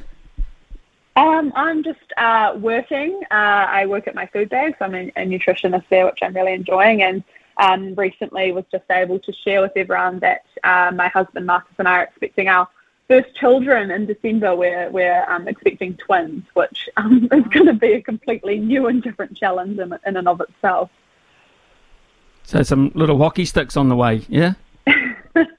yeah, yeah, we might need a, a couple to have each other to play with. So yeah. Well, Sam, it looks like you're in, uh, enjoying life after uh, sporting retirement anyway, and uh, nice to know that you got things in uh, uh, in, uh, in the the right way and uh, really well organised. So congratulations on the twins. Hope everything goes well there. And uh, thanks very much for uh, just reliving that moment for us when you won and uh, taking a look at the current side. And have enjoyed chatting to you. Thank you. Thank you. Cheers, Sam Charlton there, uh, former Black Stick, gold medal winning Black Stick, about to be a mother of two. Wow, uh, busy life all of a sudden. 10.44 here on SENZ. Uh, just two or three texts uh, have come in. Uh, one from uh, Dan, in fact, two from Dan. Uh, well, uh, well said, Andrew, on the cycling review matter, and not to put it aside after this game's success. A great point, Dan, and Andrew Gourdie was making the point that even though the track cycling campaign has been ultra successful, it doesn't mean to say the job is done in terms of reviewing the processes behind in New Zealand cycling um, and just a step along the way. But it is uh, a nice return, and it's nice to see them in the headlines for uh, another reason. Uh, Dan also goes on to say, I remember umpiring Davis in senior reserve game in the hut. Uh, this is Heath Davis, so, who's uh, just come out uh, not long ago as New Zealand's first openly gay cricketer at, at international level, put it that way. I called him, Dan said, I called him for seven no balls in a row. His captain ended up fielding right next to me to watch the front foot to make sure that I wasn't uh, stitching him up. Uh, so yeah, Dan, uh, he was a little bit unpredictable, Heath Davis, but man, he could bowl fast, and that was uh, the problem there. That uh, when you're on the receiving end, if it hit you, it hurt. It's as simple as that. Uh, Chris comes in with quite an interesting observation too. I reckon Foster is in a no-win situation. If the Fords fire up and we win, it will be the new forward coach Jason Ryan getting all the credit. If not, it'll be Foster's fault again. So, yeah, I, I think it's a pretty good point too, Chris. 10.51, we'll be back with Louis Herman Watt and the TAB. Pip Morris very shortly. Summer or winter, he's the voice of sport in Aotearoa. This is Mornings with Ian Smith on SENZ. The loveracing.nz update. Your home for everything thoroughbred racing. Visit loveracing.nz, racing's biggest fan. Nine races today. First goes at 11.53 out of the Cambridge Synthetic meeting, and I like one of the first, Rock Dancer, $2.50 at the moment out of the uh, Ritchie and Murray barn, ridden by Sam Weatherley, but you will like something else, Louis, I know. Rock Dancer, wow, second up for Sammy Weatherley, and sure. Hey, um, I tell you what, actually, the Ritchie Murray combo, they've had them absolutely firing on the synthetic. Al Rockamere, yeah, you could do a lot worse there, Smithy. I don't mind it at all. And actually, in, in race three, I tell you what, another one that's been going great guns, another barn that's been going really well on the synthetic is Ben Foote's team. And Cathay Empress in particular, she's already won two races here. She had seven of her nine starts on the sim. Today, I think in race three, she's an excellent bet. McNabb up for Ben Foote. Race three, number three. And then a couple more I don't mind. I think maybe the best horse racing today well, she could go on to have a very nice career. And there's a couple of nice ones in this race, including Dun Eagle, Supreme Calm, Cope Core. Uh, what else do we have here? Dame Vera, who Robbie Patterson has an opinion of. But Alchemia has done good things in a young career to date. Nine starts for the five-year-old mare, so lightly raced. Never run, uh, run a race on the synthetic, but did trial up really well on the synthetic, and she's been backed in. So opened at three dollars into two dollars twenty, and race eight, the one I really like today, and oh, the money is still coming. One power trial trialed up so well for Stephen Autridge gets the claimer Maria Sampson, who can ride up in race number eight. And look, I just thought this horse, the the horse that was racing against and running past when it was racing, uh, have gone on to have good careers. So there's form around it.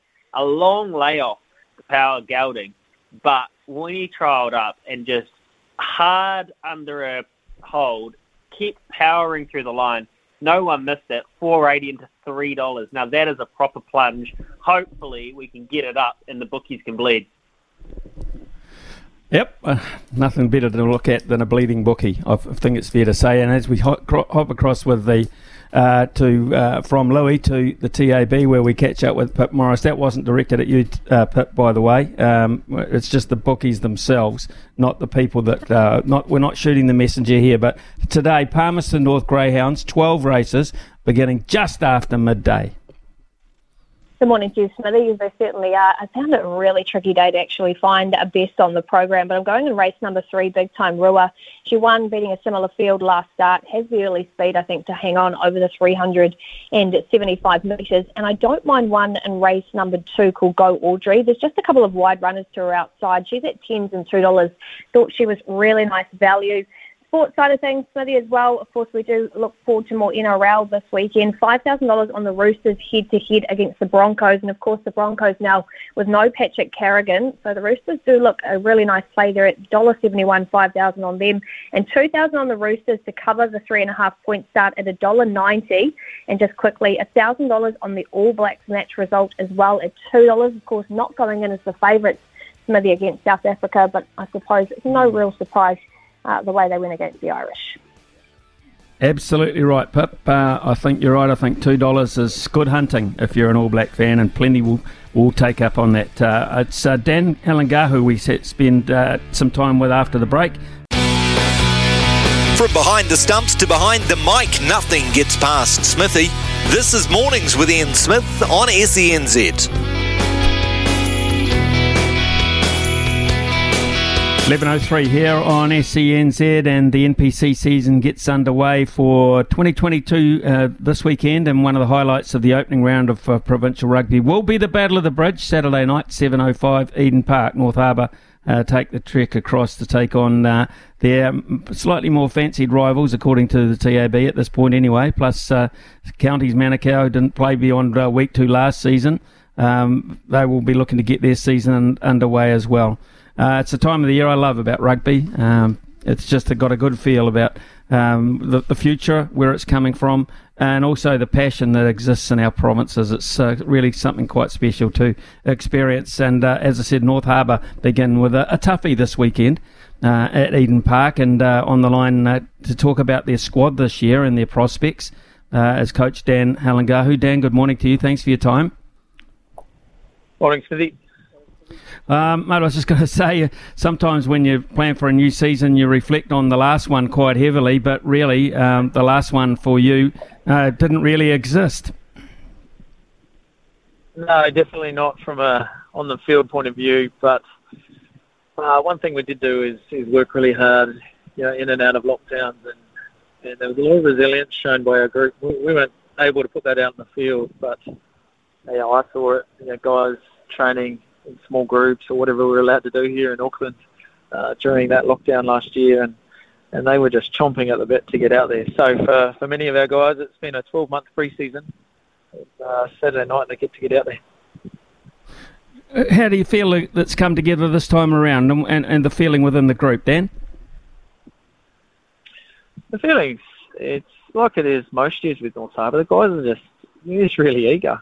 Uh, look, and I, like you, I, I love the NPC. I love what it brings, and uh, there's a you know there's a a culture at Harbour where they don't take anything for granted. There's a, a love of the game, a passion for the game. It, you know, you do get at this level, and for some of our super guys coming back, they get to impart some of their experience upon some of the younger guys, and we also uh, get these younger guys who just uh, just want to be there, and, and you know, it's a lot of fun for a lot of people, but at the same time, we do some hard work. Let's look at uh, your squad for this year, Dan, and uh, what does it differ from in terms of last year and uh, availability of key players for you, your high, uh, highly uh, rated uh, All Blacks, etc. What are you exper- expecting there? Yeah, I think that for us, it's the old and the new sort of coming together. we've, you know, we're very passionate about our region and getting some players back. Over the years, a few have drifted away, and we've managed to bring a few back. So Tevita Li's back from Suntory.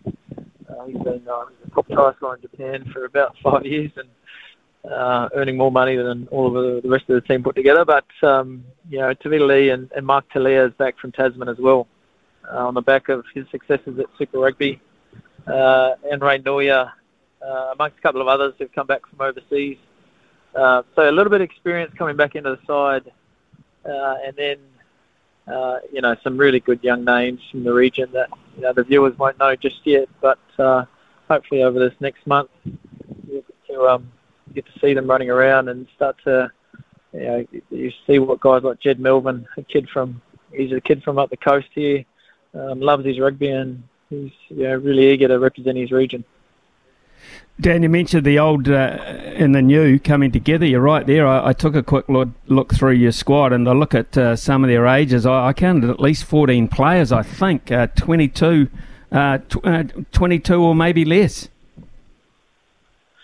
Yeah, that's right, Smithy. I think that's you know it's a changing face of New Zealand rugby, and it's you know smart men like yourself are going to have to address this situation. It's, you know there's a there's a player drain, there's a everyone talks about a coach drain as well overseas. So we're having to bring younger and younger players into the NPC, uh, and then they you know they, they spend eight months of the year on the tools or in academies and, and you know doing different things, and then they go up and butt heads with Super Rugby players. So my challenge is to get these 20-year-olds ready to go, uh, up and ready to play against um, you know some of the Blues players that I've been coaching all year. So I know how good some of these Auckland players are as well, and um, yeah, that's that's a challenging NPC. That's why everyone loves it. Um, but it is it is a significant challenge, and um, and we have to jam it all into a short period of time. So, Dan, in terms of uh, preparation, how much uh, opportunity have you had? I mean, for instance, do you let the uh, the club players play their full seasons out in terms of their playoffs and finals and that before you, you grab them as such, or are you able to sort of use them uh, or, or get close to them and have them in the, the group uh, as you prepare? If I took our players out of out of club rugby, I'd probably have my head on a stake somewhere. the clubs at North Harbour are really uh, passionate, proud people um, so, and we want them to play rugby. So they're out there. That's their job is to play rugby. So we even had you know, club final a couple of weeks back. We had Bryn Gatland. Uh, they're guiding Takapuna uh, to to a victory. Um, he's, he's lost a few club finals. So, look, I'm a firm believer that guys need to be playing club rugby and they need to be playing as much rugby as they can. There's only so much we can teach them on the training field. Know, they learn out there in, in the battle and the thick of things. So, um, look, and I know that's not the position of all provinces, and they can probably afford to do that. Um, know, our foes this weekend, I know that Auckland ring fence, you know, a bunch of players that don't play club, um, and they, you know, they upset a few people along the way. But we're lucky that, yeah, we've got a good relationship with our clubs. Um, we know what's important to them, and they know that we need our guys at certain times as well to get them ready. So um, there's always a push and pull between the professional game and the amateur game. And I think we all need to work together um, if we're going to make this game you know, continue to thrive. What, what I like about uh, the squad is in a lot of areas you seem to have a, a, really key experienced element there that these youngsters can glean information from. I think it's got a nice balance about it, Dan. And if I look at the pivots in particular, you mentioned Bryn Gatland, then with a couple of younger guys underneath him. You look at the nines, you've got Jamie Booth with a couple of younger guys uh, underneath him to, to glean information from, to learn from, to train with. Um, so, you, you, having said that, you, are going to expect a lot from your experienced guys. Yeah, yeah, we will. We will. Yeah, I think you know, Bryn Hall, you know, has been a great servant of our province over the years, and he's uh, he's done amazing things, not just at NPC, but also obviously at Super Rugby. He's uh, he's off to Japan, so it was really important that we um, replaced him with someone experienced who could, you know, we don't want to expose some of these young guys to too much either, the things they're not ready for. And, you know, we want to set them up to succeed. And so if we can have some really experienced faces around, guys like Shaun Stevenson, who's off the back of a really good Maldives campaign, um, and then some old heads up front. Um, Nick Mayhew, he's been around the, the union long enough to have to have seen the coaches play. I think so. He's he's there, and he can teach some of these younger front rowers um, what it takes at this level. And you know, an area of the game that'll be really important this weekend. You know, Alex Hodgman, he's he's someone who'll be out there trying to mess up our scrum. So, um, yeah, yeah, you're 100% right. We need to get some experienced heads. We we don't have the 30 Super Rugby players that some of the unions have, the, the Auckland and the Canterburys, but um, but yeah, we sprinkle them through and and hopefully we've got the balance right. Well, if you can get parity um, and, and, get some decent platforms up front, You've got to like the look of uh, Telea Stevenson and Tevita Li with ball in hand, don't you? Yeah, we do. We definitely do. But um, yeah, people such as yourself who watch a lot of rugby know that the back three don't often win rugby games. they, they can certainly finish things off. Um, but yeah, you're right. Our, our pack, and particularly our tight five, uh, need to need to give us a platform to play off, and they will. They will. They've been they've been pretty good over this preseason. We've we've managed to see them over the last couple of weeks, and um, yeah, some some guys that people won't recognise too much, but we've got a few guys who've had some experience with Moana. Uh, Moana's probably helped us in in keeping another six of our guys um, busy with the rugby earlier in the year. So a little bit more uh, little more experience, a few more full-time professionals in our group. So, look, we might be underdogs, as you said. The TAB um, have us as underdogs, and, and we deserve that tag. But um, it's a very important game to us, so we'll be giving it everything. Can you um, can you have access and, and use Karl Tu'inukuafe before he goes? Is that is that possible? I see his name in the squad. How much can you use him? And, and you've got, of course, you've got Alex Fidow out of Wellington as well. Yeah, Karl's um, Karl. a few people probably don't realise his knee was not great when he was with the All Blacks. He's had a little clean up. He's uh, yeah, so he had a little clean up in his knee on Friday. Um, so he's still a while away for us um, which is unfortunate. He, he loves playing for Harbour as well. Harbour's where he got his opportunity, and and that's where we turn to a guy like Alex, who's you know been with the Hurricanes in Wellington for years and um, hasn't gotten to where he needed to or wanted to be. So he's come to us looking for an opportunity as well, and and a very different player to someone like Karl. Um, but very exciting young talent, and I think if we can, if we can unlock some of the the tighter play in him. I know he's got it in him to, to do some of the tight stuff. And what he can do in the loose is um, you just don't get from front rows typically. So, so yeah, excited about what Alex can get to as well. Um, he'll add a lot for us, you know, over this season. Uh, Daniel with Steve Jackson and uh, Ben Afeaki, Afeaki, of course. Uh, can you tell us how you split those roles up within the group?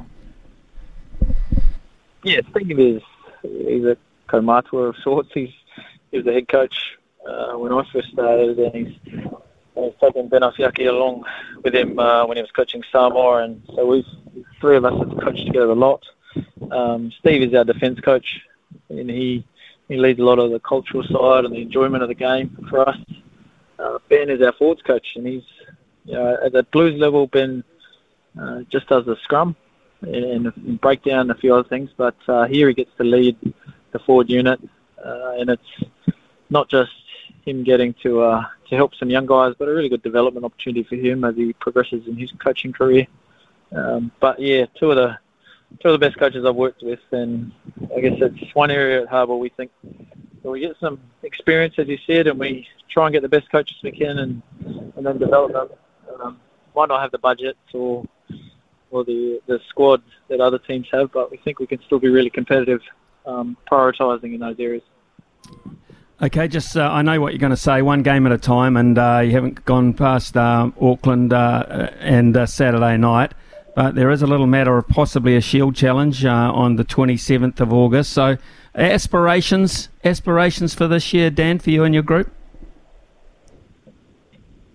Um, just one game at a time, Smith. No, just look. I think it's funny. We had the Battle of the Bridge breakfast this morning, and um, and the Auckland guys were saying there's only two questions they get asked at the end of the season. Did they win the competition and did they win the Battle of the Bridge? And uh, when you're at North Harbour, you only get asked one question, and that's did you win the Battle of the Bridge? So this is this is a really important week for us, and it's probably why we've had a bit of success over the last few years because we do put so much into this into this round. Um, as far as the season goes, oh, we'll be disappointed if we don't make that semi-final. You know, that's probably where we're aiming. Um, you know, we're very much against the odds. We like being against the odds sometimes, Smithy. Mm. Um, helps us just that extra little bit of motivation. But, you know, if a few things go right, we'll need a bit to go right in that time. Um, but, yeah, if we can get a few things right, then, you know, we're hopeful that, you know, the pointy end of the season, we'll be putting ourselves in the mix. I wouldn't. I'd hate to think, and I'm, I'm just looking at consistency here, and I'm looking at um, the total setup that you've got there uh, in your North Harbour um, uh, top team look here, and I, am looking down the page at people that are in the support group as well. I would hate to think how many uh, North Harbour players John Mayhew and Spy Kelly have either fixed or outfitted over the years, but I see they're still going. Those old those old buggers are still going. Oh yes, it's the funny thing about North Harbour. Once you get to a place like John Mayhew, people start coming and asking you to do things for free. So John's, uh, yeah, look, it's a place where people go full circle as well. You know, a lot of us we got our first opportunity, and um, we might not be from the region. People like myself, you know, I'm an Australian. Don't tell anyone, Smithy, but I'm Australian, and um, my first opportunity was with North Harbour um, back in 2014 to play a few games. And um, look, so I've got a, loyalty to the union. I like what we stand for. Um, but yeah, a lot of us go full circle and end up back there, and Spy's the only one who's the constant he's never left, and I don't think he will ever leave. Um, no, but yeah, it's, uh, you know, plenty of experience in the, the back room as well. You're right to me.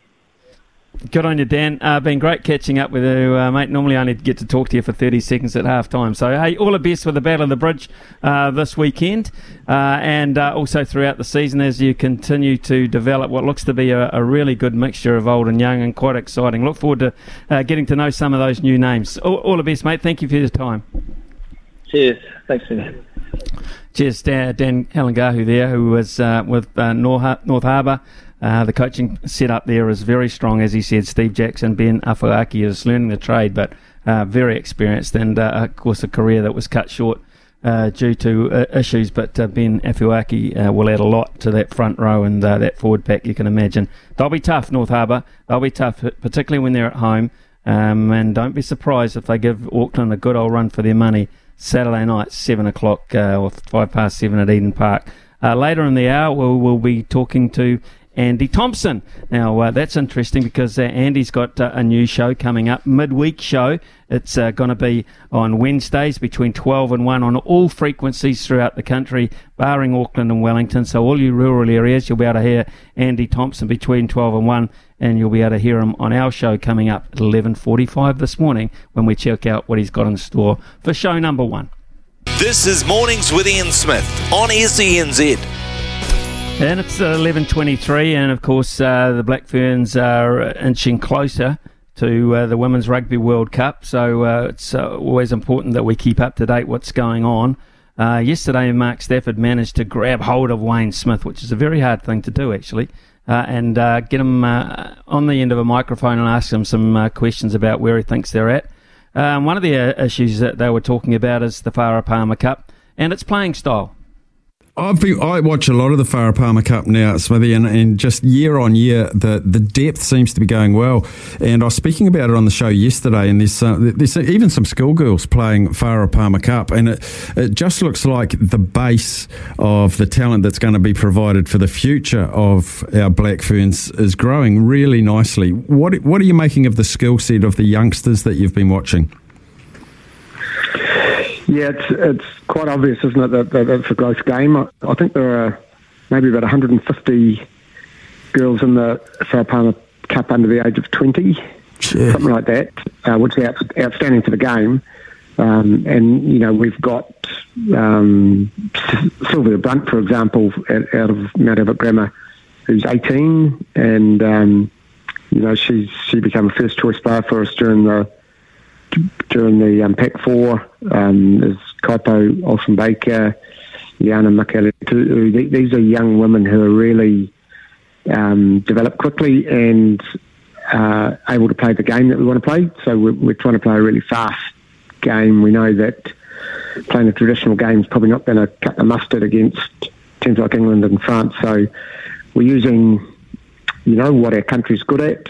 Um, we're sort of reinventing ourselves. We're um, using our talent and our skill level to change the game a wee bit. And you've seen that actually with the Farah Palmer Cup. I'm really, I'm really pleased with the coaches and, and the high performance hubs around the country working with these women. And they've bought into a lot of the stuff that we're doing and applying it really well, you know, in their team. So it's, it's really promising. Yeah, that's what I, that's what's really attracted me to the women's game is um, the way they play and the support play and the offloads, and I was like, it's just so good to watch. The lack of box kicks that has been um, pepper, peppering the men's game. It's just the ball's in play the whole time. It's fantastic. Is it that obvious? Yes, my, mate. My hate to the box kick.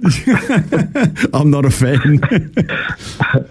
yes, no, um, no. I come from a um, place where essentially I, I, I want to give, um, or our kicking strategy needs to be really, you know, like positive attacking. Yeah. So I'd rather kick to our hands, directly to our hands with a kick pass, or if we're going to kick the space, make it bounce three times because then that gives you an opportunity to get a counter attack chance. So they, will probably, if, if, they get to the ball first, they're probably going to kick it back hurriedly to mm. us, and we'll be set up for a counter or we get to make the tackle and and maybe get a, a turnover off that that we can counter attack off, or we can push them into touch and have a quick, you know, quick throw in. So those are our strategies. And again, a lot of the women around the country are starting to get used to that, and you're seeing you know, a lot of positive intent in, in the kicking game as well as the general attack. Yep, the old kicking game, uh, and he's right. The accuracy of the kicking game and turning over possession there is uh, absolutely huge. Uh, of course, he's also uh, named a squad, uh, Wayne Smith, for the upcoming uh, series against Australia. That is for the O'Reilly Cup. And, and it includes um, a couple of Commonwealth Games Sevens bronze medalists in Theresa Fitzpatrick and Tyla Nathan-Wong. And speaking of Tyla Nathan-Wong, he had some thoughts on that as well talking to head coach of the Black Ferns, Wayne Smith. Last question, I just wanted to ask you about Tyla Nathan-Wong, obviously very well known on the Seven Circuit, and you've named her as an outside back. I'm pretty sure in last year's Farah Palmer she played halfback for uh, Northland. Where do you see her slotting in? Um, yeah, we see her as a nine slash fifteen. Um, pro- probably more a halfback. I'm not quite sure why she was named in the outside backs, but that's the way it was written down on the sheet, I think. Okay. Um, so she sees, she sees herself as either a nine or a fifteen, um, and and we look at her as um, you know a possibility. It, it's difficult with the sevens women um, because clearly they're they firstly they're really great people and um, and great sevens players. It's difficult then translating that to what that's going to look like in 15s. I know myself when I was playing sevens for New Zealand and coming back into 15s. There's a transition period that takes a wee while. So there's going to be a bit of guesswork there. Um, Tyla and Theresa Fitzpatrick get to play in the first test against Australia or, or take a part in that. Um, the other sevens girls aren't available to do that. Um, so, yeah, it's a, and it's a competitive process now with a lot of our other 15s women already having put their form on the track. So there'll be a wee bit of soul searching, I guess, from the from us um, selectors about how many we take, if we take any, and um, what positions they'll play. Brilliant, Wayne. Well, can't wait for this series and uh, the Laurie O'Reilly series. Very important competition for both us and Australia. I'm pretty excited by the team you've named. Uh, looking forward to it, mate, as I'm sure you are. I am. Yes, it's um, a wonderful group to coach. I've, I've got to make that point. Uh, these are smart women who've had to struggle to get to that position. You know, they, they all work. We've got lawyers, teachers, students. Um, they love the jersey because they've had to work so hard for it, and they're a great, great to coach. Yeah, he sounds enthusiastic, doesn't he? With the professor, as they're calling him, Wayne Smith. Um, and what a great move that it has turned out to be. Um, and uh, I'm not saying anything uh, saying disparaging about uh, Glenn Moore because I don't know the whole situation there, and I found Glenn Moore a, a terrific guy to deal with myself and uh, a pretty fine coach as well too. Um, but uh, when it was decided that uh, he had to go for various reasons, uh, they needed to find a guy that would come and and get immediate respect, get the attention of the room, and then take it forward from that point onwards. Absolutely no doubt about it. Uh, they look like, uh, with the games that they've had so far, and they're unbeaten under Wayne Smith, they really do enjoy playing for him. They like having Graham Henry around in the mix as well. So uh, it looks, uh, even though uh, NZR have been under a lot of criticism in a lot of areas of late, they might have pulled the right rein there. It is 11.31 here on SENZ, 11.31. Uh, we're about to go to the news with Araha, but just enough time to invite you to call us on 0800 150 811, 0800 150 811. It is uh, time on this Wednesday to stump Smithy and see if you can get 50 bucks worth of product from the TAB, and their product is money. Ian Smith's had a good match here. Stumped by Smithy. Ian Smith really is top class at his job.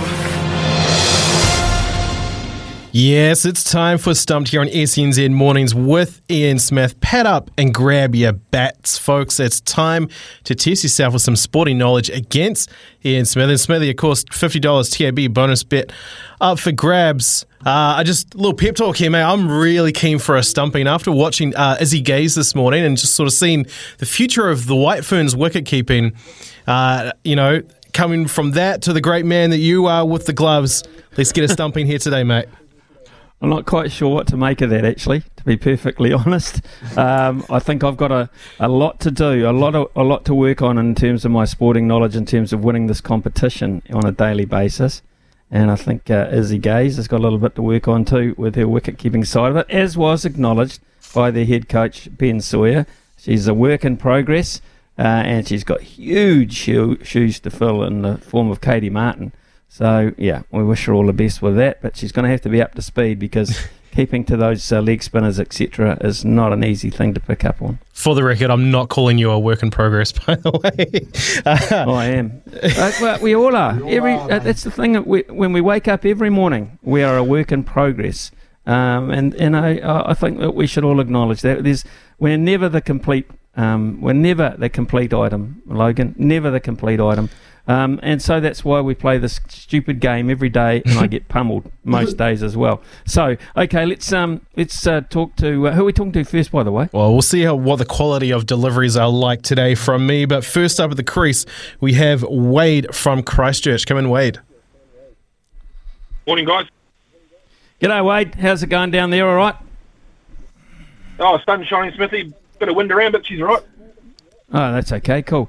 Okay, uh, Logan, what have we got on the agenda today? And if you say Commonwealth Games, Commonwealth Games, or Commonwealth Games, I'm going to come down the microphone and smack you. that is one of the categories, but uh, there are two more categories. There. Yes, there is Commonwealth Games. There's also boxing and NPC rugby up for grabs. Take your pick, Wade. Um, we'll try NPC rugby. All right. Good luck to you both. Come down the microphone. I like that. All right, first question for you, Wade. The current NPC competition was formed in 2006. Which union has won the most titles? Oh, being a Christchurch boy, I have to say Canterbury. Just a couple of chips down the wicket, right in the slot, and away it goes. Yeah, to be fair, I'd be really surprised if you got that wrong, Smithy. No, I had that under control, so um, that's one that goes begging, and I don't know normally know more than one a day, so things are uh, uh, it's all going well for Wade at this point. All right, second question might be a little bit tougher. We'll see how we go. Which team did Taranaki beat 36 32 to win the 2014 NPC Premiership?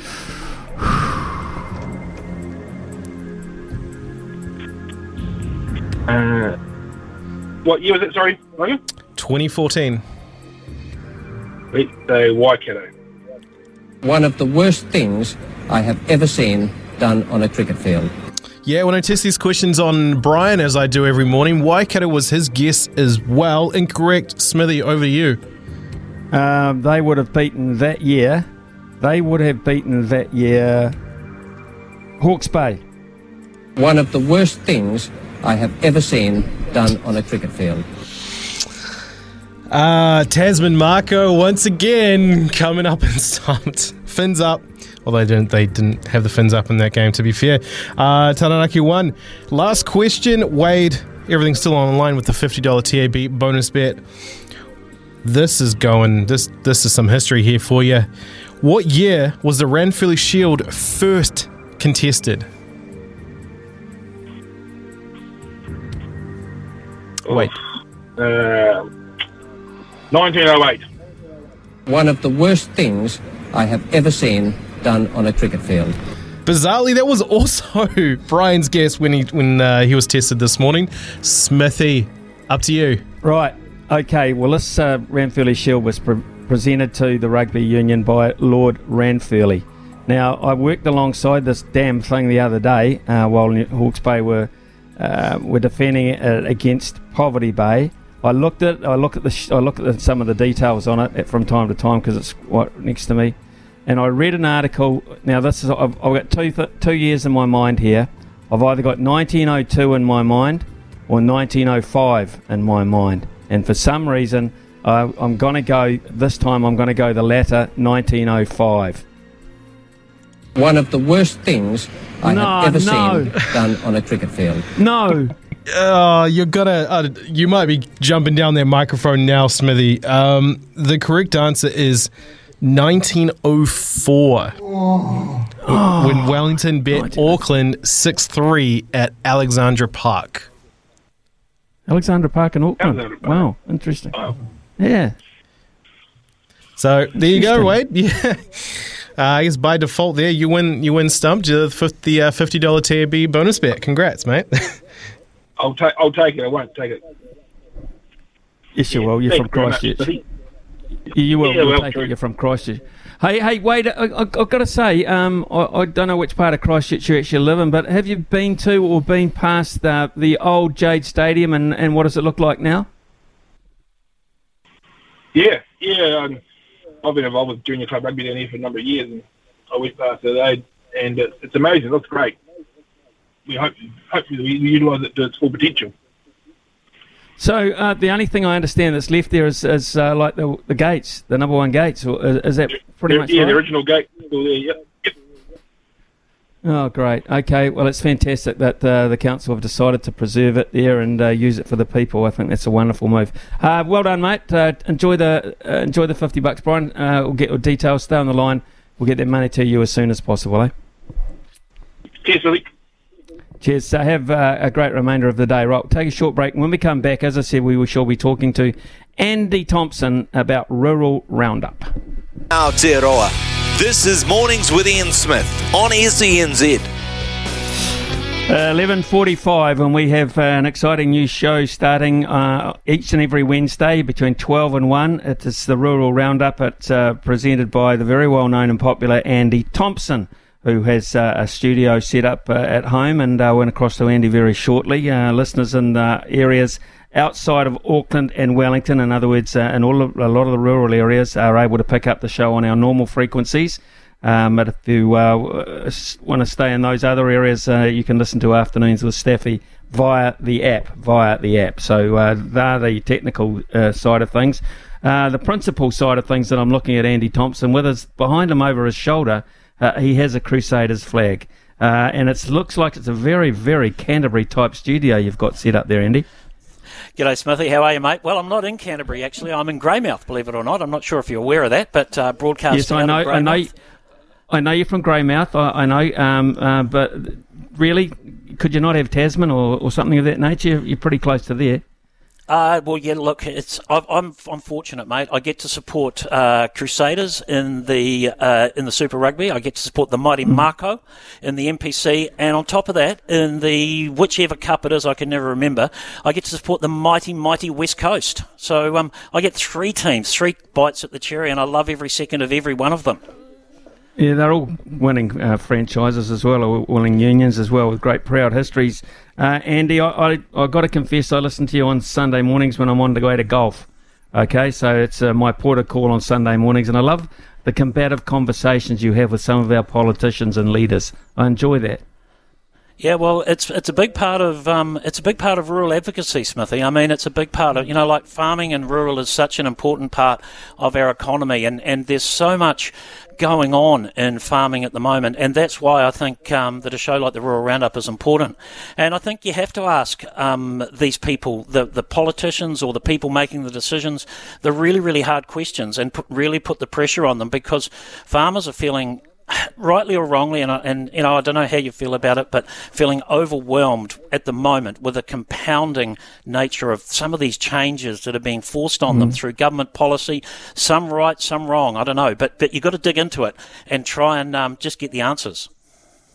Well, Andy, I'm, uh, my wife is from a farming family, so uh, my father-in-law is still farming at the age of 80 plus, so he's old school. Uh, so you can imagine some of his thoughts around those issues you're just talking can about. Can I Uh, get him on, Smithy? Can I get him on? I think it'd be, or, or would the dump button come out too much? No, I don't know if the dump button would come out. You'd have to talk dog trolls with him too, Andy. Uh, so Oh, be, would, I don't know much. I don't know much about dog trials. Hey, um, on the show today, uh, I'm going to start Yeah. off with an issue, and someone that's coming from your region. Actually, I got a Facebook post the other day. This guy by the name of Chris Reeve, 33 years old, looking for a job. Right, wants a job, and you know what? How how how how much we're crying out for staff all around the country, and particularly in the Hawke's Bay, but all other places. He can't get a job, Smithy, though, because he smokes a joint, and he admitted it. He said, basically, um, I'm 33 years old, I have my own transport, I'm after full time work, please. Um, I'm not bothered, whatever work it is, so long as it pays. Oh, and I will not pass a drug test as I smoke weed. Can we afford to chuck these guys out? You know, what do we need to do? So we're looking at that on today's show. Well, that is an, that's an extremely interesting issue. I, I would say quite an emotive issue as well. I would have thought there was a time, Andy, you couldn't get a job unless you did. Depends on yes, exactly. But health and safety rules, Smithy. All of these rules. You know, people are so scared now to take a chance. And and you know, I ask him actually. I'm going to ask him how many other people he knows are in the same boat as us. You know, we've got hundred thousand people on the job seeker benefit, um, potentially available for work. How many of them are in this situation? So we're going to have a look at that. We're going to talk to Lance Burdett about it, and we're also going to talk to a rural lawyer uh, from uh, from the from Hamilton, Jackie Owen, Jackie Owen's legal, to have a look at the legal implications. But I'm really excited as well, Smithy. We're going to have our Rural Hero of the Week, our inaugural Rural Hero of the Week. But yep. I've also got someone on the show who I'm sure you know very, very well. In fact, he used to sit in your seat. Back in the good old days of Radio Sport, we can talk about Radio Sport because they don't exist. Mm. Brendan Telfer, famous, known from 9 until 12, doing your exact job. Telf, um, a tremendous amount of respect for Brendan Telfer, one of the great men of New Zealand broadcasting, whether it be radio or television. Uh, he'll be pretty passionate at the moment because he'll be all over the Commonwealth Games, I'm sure. Andy, Yeah. uh, being a commentator at so many of those over the years, etc. And uh, I'll be interested to hear his thoughts on that. So I shall be listening. So that's show number one today and every Wednesday from 12 to 1, yeah? Yeah, looking forward to it, mate. Yep. Um, yes, he's. Um, what was his first Commonwealth Games? Can you remember, Smithy? What do you reckon? I can't remember. I would, I would, I'll hazard a guess here uh, and say he'd go far as far back as say uh, 1974. Oh, you're Uh, good. he'd be pretty close, wouldn't he? Pretty yep, close. that was it. Yep, 1974, the first games in colour, remember? That's right. And Quinny was there as well. I think he called uh, the famous Dick Taylor race when he beat Bedford in black. I'll never forget that. Andy, hey, look, uh, good luck with the new show and the new time slot. I know you're a, you're a master and a, an old hand at it, so I won't worry you at all. But it's great that you're uh, in midweek with us, so I look forward to listening to you in around about nine minutes' time, mate. Thank you and good luck. Thanks, Smithy.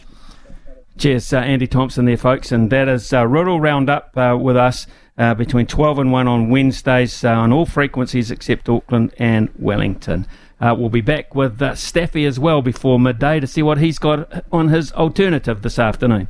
When making the double chicken deluxe at Macca's, we wanted to improve on the perfect combo of tender Aussie chicken with cheese, tomato, and aioli. So, we doubled it. Chicken and Macca's together and loving it. Ba-da-ba-ba-ba. Available after 10.30am for a limited time only.